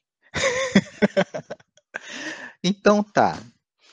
Então, se o ser, quando ele é tratado dessa forma filosófica, ele é o ser individual é, e atual, ou seja, um ser perspassado pela, pelo não ser, e a poesia é a expressão desse, desse ser, a poesia tem de, algum, tem que, de alguma forma, deixar patente essa existência, essa existência, digamos, precária de tudo é, essa existência que é perpassada por, pelo não ser. Aí todo mundo poderia pensar, ok, você cria então poemas falando da transitoriedade da vida, como as coisas passam, bem ao, bem ao gosto japonês, né? bem ao que nós vemos como é o, a estética japonesa. Só que o Cook fala que não é aí. Porque nesse mesmo texto que, que a gente está falando, ele vai falar que então a, a, a, a questão do ser tem que passar por alguma forma pela contingência. A contingência é aquilo que faz com que esse ser absoluto se aproxime do nada, ou seja, se aproxime do não é, porque a contingência é aquilo que não deveria ser, ou seja, então está próximo do, do, nada, mas por algum motivo é. Então é um, um ser que está mais próximo do nada. Então temos que tratar dessa contingência. E ele vai falar como então a contingência surge na literatura. Ele vai falar, ele surge enquanto conteúdo no drama e na prosa. Na poesia, ele surge enquanto forma. Então a expressão do ser, que é a poesia, é a expressão da contingência na forma. E isso fica claro, por, mais claro ainda, quando a gente pensa que o oposto que se coloca em tensão à contingência é a necessidade. Que, que é necessário a todas as formulações linguísticas, inclusive a poesia? Sentido. O sentido da palavra é o que é necessário. O sentido da palavra dá o conteúdo, inclusive, da, da literatura. E o que, que é o contingente da linguagem? O som da linguagem. Né? Essa palavra é dita dessa forma, mas poderia ser dita de outra forma e a gente nem sabe por que é dita dessa forma em específico na nossa língua. Então, o ser é expresso na poesia através da forma contingente que ela adquire, especialmente através do som da língua, seja a métrica, seja o ritmo, seja a rima. E aqui, talvez, pessoal que conheça é, poesia japonesa clássica. Felipe, você leu? Você leu? Você leu Zuaka? Não, não. muito, muito. Eu, eu, eu mal mal li filosofia, é, é, poesia brasileira, que dirá japonesa. Não, muito pouco. Essa é a sua área. Você que é o cara da literatura, né? Então. Não, só estou vendo para te dar a nota depois. Mas bem, na, na poesia japonesa clássica, a rima ela é vista como um mal, é um erro crasso. E na poesia moderna, que é uma discussão que está acontecendo mesmo na época do Cook, eles estão tentando ver uma forma através da qual escrever poesia moderna aos moldes europeus, sem precisar é, se fixar na métrica e nos mesmos estilos das poesias tradicionais, né? o waka ou haikai. Logo que ele vai, o Cook vai defender lá no, no ensaio mais importante que eu acho dele e que poucos falam, infelizmente, que é Nihon Shi no ou a rima na poesia japonesa, né, em que ele vai de, tentar é, formular, é, digamos, poeticamente, né, dando as regras, né, dando as regras de como seria possível criar poesias rimadas em japonês e dando a fundamentação filosófica para elas. Porque, filosoficamente, é importante para ele que a língua japonesa seja capaz de expressar o ser em sua contingência, que é a única forma de, desse ser, na forma da sua poesia. E uma dessas formas é a rima, né? além, claro, do ritmo, do, do, da, do, do metro, etc. Né? Então, por isso que a rima passa a ser uma questão filosófica indispensável para o Cook e ele vai discutir isso em termos de forma e não de conteúdo, que era o que tomava, por exemplo, a discussão sobre a, a literatura moderna japonesa naquela época. Eles estavam tentando ver como eles poderiam criar, um, escrever poesia, não só poesia, mas romances também, é, em estilo é, ocidental, mas vamos falar de realismo, é, ou naturalismo, isso tudo tá, tá, tá ligado à forma, ah, conteúdo, desculpa, conteúdo, e o Cook está querendo discutir a forma, e ele está pensando formas fi, fixas, né, tipo soneto, como fazer soneto em japonês, né, e tentando fundamentar isso uh, filosoficamente. Não é à toa que a maior referência para ele vai ser Valéry, Paul Valéry, o poeta francês. Interessante. Não, Marcos, você está tão quietinho, Marcos. Só, né? Eu tô, tô vendo aqui o tempo para a gente poder. Esse que é o nosso inimigo, né? Nosso inimigo é o tempo. E eu não sei se eu faço uma pergunta para fechar essa parte geral, né? E a gente vai para as três perguntas. O que, que você acha, Felipe? Pode ser, eu acho ótimo. Uhum, é.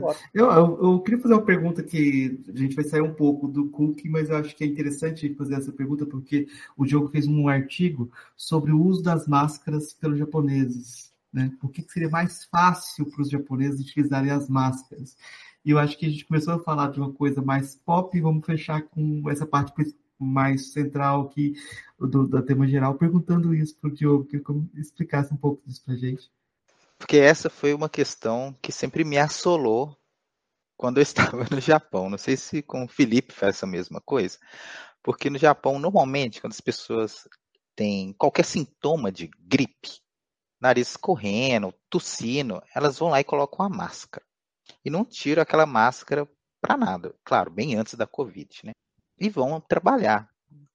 E muitas vezes eu ia em algum estabelecimento e a pessoa de máscara conversando comigo. Eu já tinha os problemas de compreender japonês, com a máscara ficava pior. E a pessoa, em vez de abaixar a máscara e me dizer, ela ficava repetindo a mesma coisa para ver se eu entendia, até eu entender, né? E bem, se fosse no Brasil, agora essa essa posição foi confirmada. Se a máscara te atrapalha a falar, se abaixa a máscara, tira ela e fala, né? mesmo em, em meia Covid e tudo mais, né? eu acho que em outros países também, né, da Europa, Estados Unidos, etc. Então essa essa questão sempre foi uma curiosidade para mim, o que me levou a ler um, um livro que se chama exatamente porque os japoneses vestem máscara, que é uma coisa que os coreanos, os chineses também, né, asiáticos em geral, é, faz, fazem, né, tem um costume. Eu acho que qualquer pessoa que tenha pegado um voo internacional, mesmo antes da Covid, o padrão são asiáticos, chineses, coreanos, japoneses de máscara, né? Num avião, qualquer. é bem normal mesmo. Né? Exato, é. E eu acabei descobrindo, não é um livro de filosofia, filosofia mesmo, né? É um livro de sociologia, de história. Eu acabei descobrindo que é toda uma história que existe por trás é, disso, que é, vai começar é, lá na gripe é, espanhola, né? Uh, em que é, a gripe espanhola chega também no, no, no, Japão, e naquela época era comum as pessoas nos Estados Unidos, em outros lugares, usarem máscaras, né? É, né? E no Japão também se difundiu esse uso de máscara, mesmo lá não tendo um grande surto de, de, de gripe espanhola. De forma que isso ficou associada máscara à gripe ou algum, alguma doença similar, né, que fosse transmitir, né? E acabou se, se usando máscara nessas situações, inclusive a como política de, de saúde pública, né? E, e o mais curioso é que é, o, esse, esse, essa política continua atualmente também né? Ela para no dado momento porque eles preferem a vacina e a vacina é eficiente. Aí tem movimento anti-vacina no Japão, é Roots, né? Ele é a, a Van Letra, já havia, né? E chega num dado momento, nos anos 2000, assim, que começa a ter surtos de é, alergia ao pólen no verão, pólen das flores, né? Tem bastante, né? É, e, e bem, e o, os, isso começa causando causar problemas uh, sociais e tudo mais, né? Porque as pessoas no, no trem espirrando e no Japão muito cheio e tudo mais. E o governo lança uma campanha de conscientização para as pessoas usarem máscara quando elas estiverem é, é, no trem como boas maneiras. Então as, a máscara fica sendo como uma, um utensílio de boas maneiras quando você está assim. O que obviamente é aproveitado pelos vendedores, uh, pelos vendedores de máscara e pelos uh, Big Pharma, né, as grandes indústrias farmacêuticas, para vender máscaras que, que tem não sei quantas camadas de proteção e que não sei o que, mas cuja eficiência contra o, o pólen não é comprovada. Provavelmente não tem nenhuma, talvez, para se proteger, né? De forma que o uso da máscara é só uma campanha de boas maneiras incentivada, pelo governo, né? E caiu nessa, assim, né? É, mas essa é a explicação. E, e, hoje, claro, ela é usada de, das formas mais inusitadas. Uma das minhas preferidas é as mulheres que estão com preguiça de fazer maquiagem. E no Japão as mulheres não saem sem maquiagem. E isso simplesmente colocar máscara, assim, né? Você não precisa fazer maquiagem, tá ótimo. Eu dou todo o apoio. Perfeitamente. Essa questão da maquiagem é verdade, já me foi dito por mais de uma mulher assim que a cidade de máscara porque hoje ah, eu tava com preguiça de fazer maquiagem, então passar maquiagem, então sair de máscara. É, uh, isso é bem curioso mesmo, porque é, é claro, a, a, princípio a gente estranha, né? Um monte de gente quando você chega no, no, Japão, ou mesmo quando você vai pegar um voo internacional pela primeira vez e tem um grupo de coreanos, por exemplo, e estava todo mundo de máscara. Eu penso que o que está acontecendo? Onde esses caras estão vindo, né? Uh, eu, a máscara é uma coisa que, com a qual eu me adaptei muito cedo aqui pela questão do frio. Porque você colocando uma máscara no inverno, no frio, fica quentinho, né? O nariz, a boca, assim e tal. Então é, é uma coisa que eu criei esse costume mais do que por, por preocupação com higiene, alguma coisa assim, por causa do frio. Eu tenho o nariz comprido, assim, então fica bem quentinho, assim, com a máscara. É, Uh, mas enfim, é, é, é, eu acho que esse ponto que o, que o Diogo colocou é, é bem verdadeiro mesmo, que a máscara se tornou um, um item de social, assim, sabe, né? Mesmo antes da Covid, hoje mais ainda, sabe, né? É, mas ela se tornou um item assim que é uma coisa que todo mundo tem em casa, sabe, né? Mesmo antes da Covid, todo mundo tinha em casa. Eu nunca tive máscara cirúrgica em casa no Brasil, sabe, né? Uh, então é uma coisa que todo mundo tem em casa. Quando chegou a Covid Uh, porque diferente da questão do pólen, do pólen, uh, a máscara uh, ela também ajuda a você, os, os, as suas gotículas de saliva tal não irem para outra pessoa, né?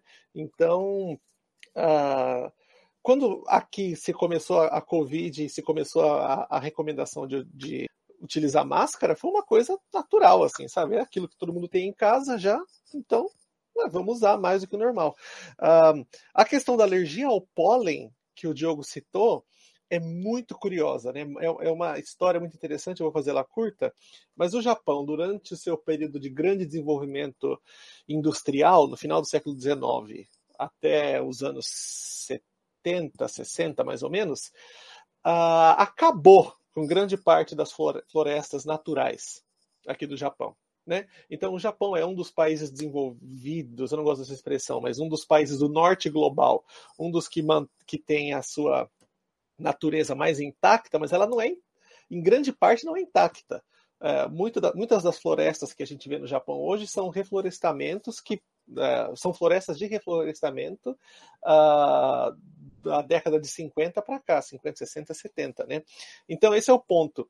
Uh, quando os, o, a, a, os japoneses foram fazer esse reflorestamento, eles escolheram dentro, dentro da flora japonesa as, a, as árvores que, que cresciam mais rápido né, para fazer o reflorestamento. Né? Uh, e, uh, e uma dessas árvores solta muito pólen no período da primavera. Né? Uh, então, Uh, é curioso porque essa questão da alergia a pólen, que eu acabei desenvolvendo aqui também, uh, depois de sete anos, nos primeiros anos no Japão eu não tinha nada, alergia nenhuma, mas uh, nos, depois de, no sétimo, oitavo ano mais ou menos, também desenvolvi essa alergia a pólen. É uma coisa muito comum aqui no Japão, essa alergia a pólen, que é uma coisa que eu praticamente não tinha ouvido falar no, Japão, no Brasil, mas é por questão da alta concentração dessa espécie específica de árvore que solta muito pólen. E uma coisa curiosa é que Uh, nós estamos agora gravando esse episódio, vou, vou datar o episódio, Marcos, no dia, para mim, 24 de fevereiro, no Brasil, 23 de fevereiro. Mais ou menos por essa semana, uh, quando passa a previsão do tempo na TV, também se passa a previsão da, da quantidade de pólen no ar. Né? Né? Entre final de fevereiro até começo de maio, mais ou menos, eles dizem: ah, essa é a, é a, é a, é estação da, do pólen. Então, olha, a chance de chuva é 40%, a temperatura vai ser entre 8 e 16 graus e concentração de pólen no ar é tal, sabe, né? Então é, é bem curioso, é uma coisa que uh, no Brasil é meio que a gente nunca para para pensar nisso, né? Mas então vocês veem como que uma, uma questão aparentemente uh, não, não associada, né? O, uso de, o que o uso de máscaras tem a ver com o desenvolvimento industrial desenfreado e o desflorestamento do Japão no final do século XIX? É isso, sabe, né? Então, às vezes, as consequências uh, nossos atos vêm muito tempo depois de maneiras uh, inesperadas, né? Legal, legal esse, esse, esse tópico também. Ah, muito, muito bacana. Fiquei pensando aqui, né?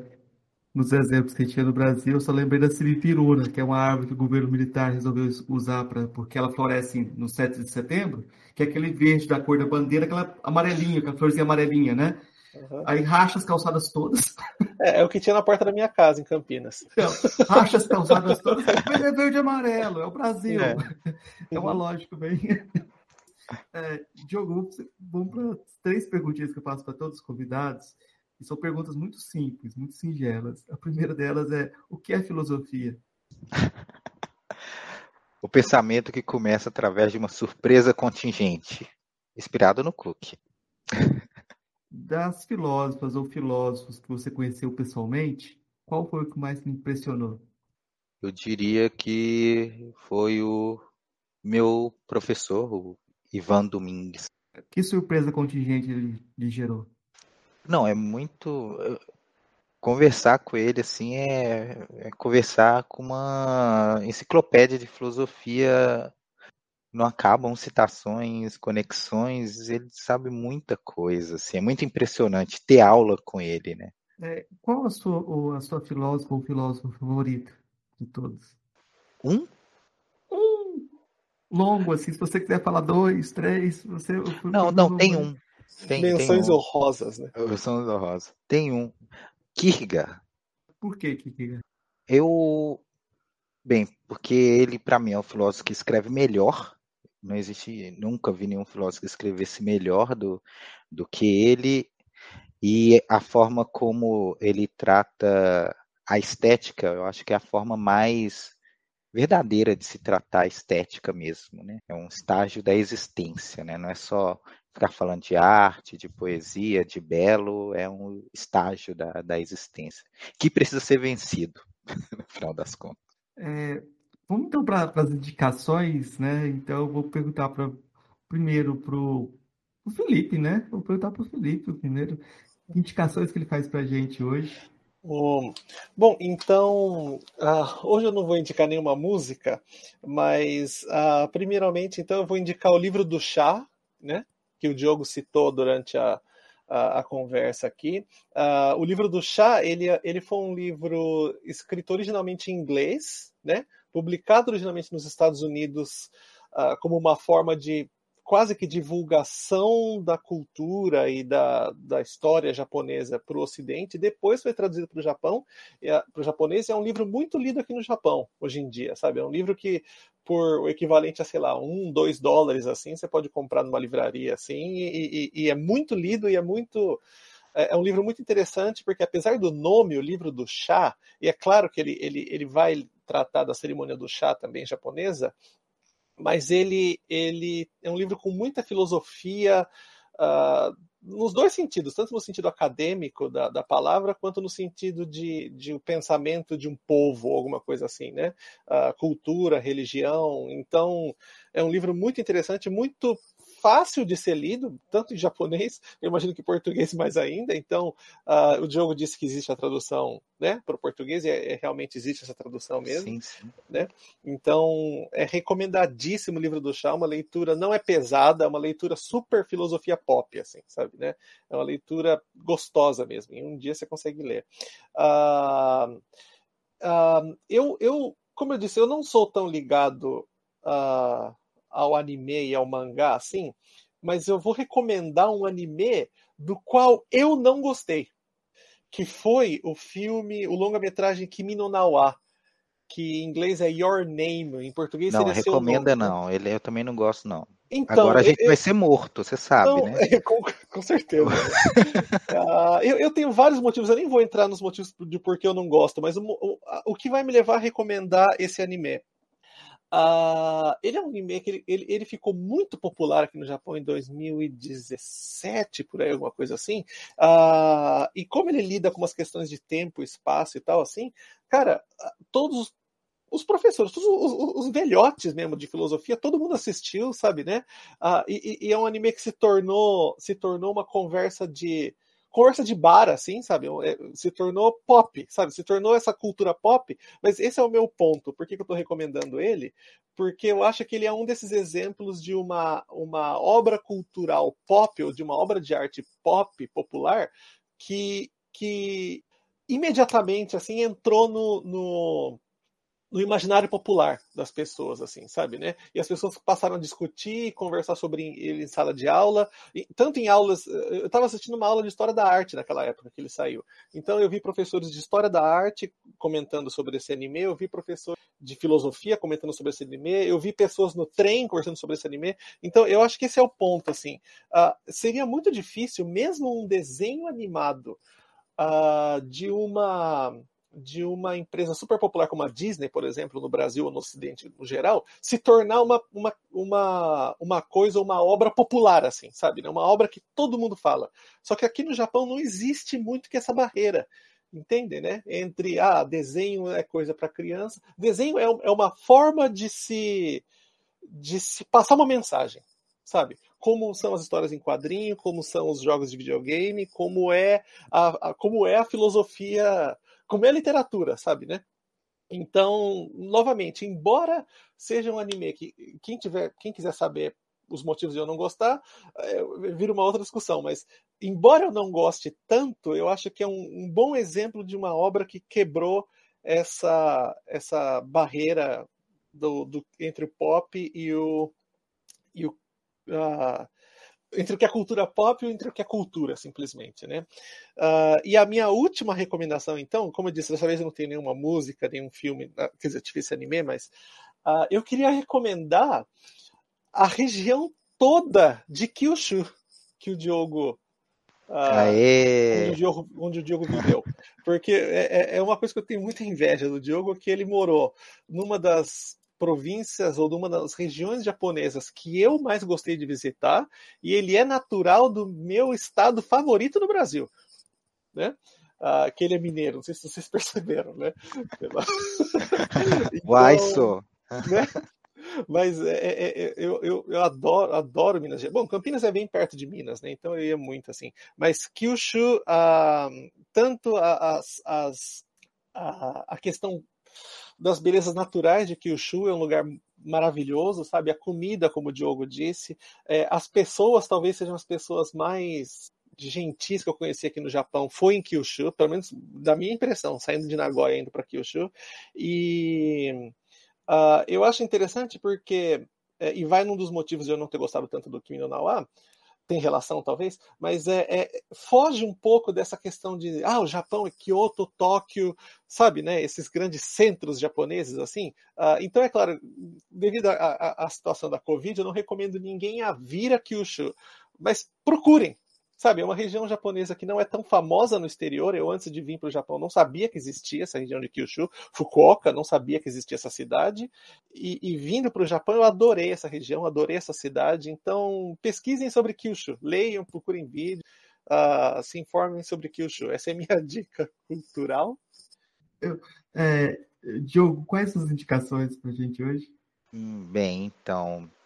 É, então, para diminuir um pouco a nossa barra, assim, né? Diminuir assim a raiva que vocês devem estar de mim, do Felipe, por falarmos mal de Kimi no Nawa, eu vou recomendar o filme anterior do, desse diretor, que é o Makoto Shinkai, que é o diretor. É o filme anterior, de dois, mas ele é de 2013, que é em português chama o Jardim das Palavras. Em japonês vai ser Kotono Ha no Niwa.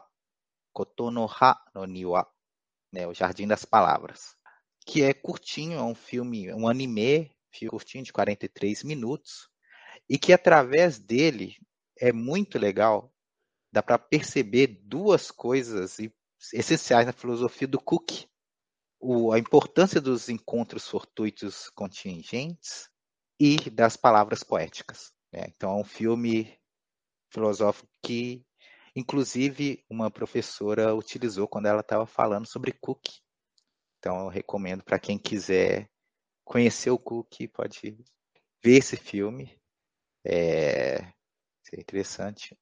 Uma outra indicação também de filme, mas agora um filme mesmo, que talvez seja um pouco mais difícil de encontrar, chama chá no aji, ou gosto do chá, né? É, que é um filme mais antigo, de 2004, é, que ele une essa coisa irreverente, um tanto quanto absurda que a gente costuma associar ao Japão, né, irreverente, absurda, com uma profundidade filosófica que o cotidiano tem. Né? Então, essa, essa coisa aí, reverência e a, e a filosofia pop, por assim dizer. É, posso dar mais indicações? é, bem, eu vou, para quem lá no começo ouviu, falando sobre Yukio Mishima, é, e tem interesse também, né? Eu recomendaria a tradução nova, tradução da nova do Kinkakuji, que é o Templo do Pavilhão Dourado.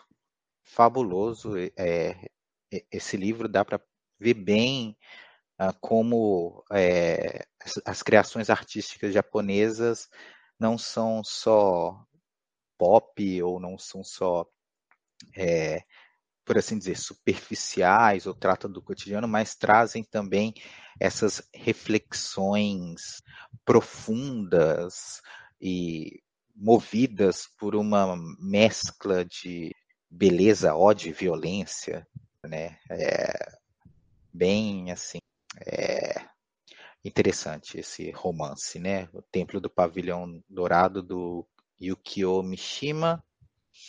E para finalizar, já que a gente está falando do, de, eu falei da poesia clássica japonesa e todo mundo já tem pelo menos uma ideia do que é o haikai, eu é, recomendo então meu outro outro gênero que é o meu favorito, eu prefiro até o haikai, que é o waka. E é um livro que é, se chama Poemas do Japão Antigo, dois pontos, seleções do Kokin Wakashu, que é uma tradução de alguns poemas desse livro, né, dessa coletânea, que é a primeira coletânea de wakas que a gente vê no Japão, que é o Kokin Wakashu, e com traduções maravilhosas do, do professor Andrei Cunha, super competente, né? Ou, se preferir também, já que a gente está falando, também na tradução do, do professor Andrei Cunha, e também o Acas, mas agora de uma seleção mais ampla, pode, podem recomendaria também o 100 poemas de 100 poetas, que é a mais querida antologia poética do Japão. Ambos em português. É, acho que seriam essas as minhas indicações. Eu estava pensando aqui das, das, indicações, mas uma que é inescapável, que a nossa questão é que quando vai ser publicada como livro, é a tese do Diogo, a filosofia da literatura de Kukishuzo é, e, e, como podemos ler traduzir a filosofia japonesa. É, a gente já viu que pela conversa que tem muito mais coisa do que só a filosofia de um autor ali. Eu acho que tem uma, uma um, um caminho para esse diálogo intercultural, esse caminho não só para a filosofia japonesa, mas para a filosofia africana, para outras tradições, como ele destacou no começo do, da nossa conversa. E eu acho que essa, essa tese está disponível online, mas é, eu tenho o fetiche do livro ainda, então eu, o Diogo depois vai falar para a gente quando ela vai sair em livro, porque é, ela vai ficar, né? Ela vai ficar, é uma tese muito importante para a gente aqui no Brasil. E eu vou indicar algumas coisas que vocês procurarem mais coisas do Diogo. Eu fui atrás e encontrei, por exemplo, a participação dele no, no podcast Japão Sem Escalas. Né? Então, eu acho que você pode ficar fã de um anime, ficar fã de uma pessoa e essa pessoa te ser um guia para você ir atrás daquilo que você gosta. No caso, eu vou indicar o siga o, o, Diogo aí, que ele vai. Ele é uma boa referência para quem quer se aproximar da filosofia a partir dessa perspectiva japonesa, para quem quer se aproximar da filosofia de modo geral, porque eu acho que o compromisso maior dele está aí. Né? Diogo, então eu vou deixar o, o espaço aberto para as suas palavras finais, agradecendo muito a sua participação. Eu acho que é, é uma conversa riquíssima e o sarrafo está lá no alto. Isso que é muito bom. O seu rigor, você, você já falou sobre isso, né? é um grau de autoexigência muito grande e você só conseguiu as coisas que você conseguiu por conta disso. Vai cons continuar conseguindo, com certeza. Eu só tenho a agradecer. Muito obrigado pelo convite, Marcos. E foi um prazerão te rever, pelo mesmo online. Felipe, espero nos encontrarmos de novo em Nagoya ou em Fukuoka. Ou no Rio, ou em Minas. Ou no Rio, ou em Minas. ou em outra parte do mundo. Talvez Goiás. ou em Goiás, é? É, é. A gente dá um pulo na Bahia também, quem sabe. Mas fiquei muito feliz, adorei a, a conversa é, e é, a, poder falar também da, da minha tese, discutir com, com o Felipe, que pode trazer outras informações, porque uma das coisas que. É, é porque uma das coisas que, que me deixava assim, um pouco mais angustiado durante a escrita da, da, da tese é que eu não tinha muita gente assim para debater, é, para discutir, para perguntar opinião, por mais que meus colegas e a minha orientadora, a professora Georgia, tentassem assim, mas sempre ficava, nossa, mas que interessante. O que, que é o ACA, por exemplo? Ok, vamos lá.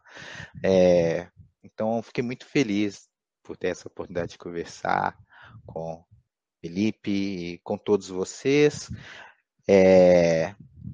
E bem, eu acho que todo mundo já deve saber, a grande maioria já deve saber, que a gente tem uma tradução né, do Nishida em português, quem já ouviu os podcasts antigos, que é uma boa entrada para a filosofia japonesa, mas também é, ler as poesias também, os romances é uma boa entrada. Não sei se me seguir seria bom. Talvez as pessoas achem que vão me seguir, vão ter dicas de anime. Acho que não. É uma boa, pô. Seria uma boa, né? É, é. Mas é, quem tiver interesse de ler alguns das coisas que eu escrevi sobre estética japonesa ou outros tópicos de filosofia japonesa, é só me googlar, que eu acho que vai aparecer mais coisas, mas talvez fosse interessante também procurar outros pesquisadores. O próprio Felipe também tem coisas publicadas em português, né? E tem, só não me sigam muito assim, não. e bem, a, a publicação da tese não tem data, é, né? Espero que em breve ela seja possa ser publicada, né? E bem, nesse dia nós iremos comemorar. Deve, deve ter editoras ouvindo, geralmente tem editoras que ouvem podcast.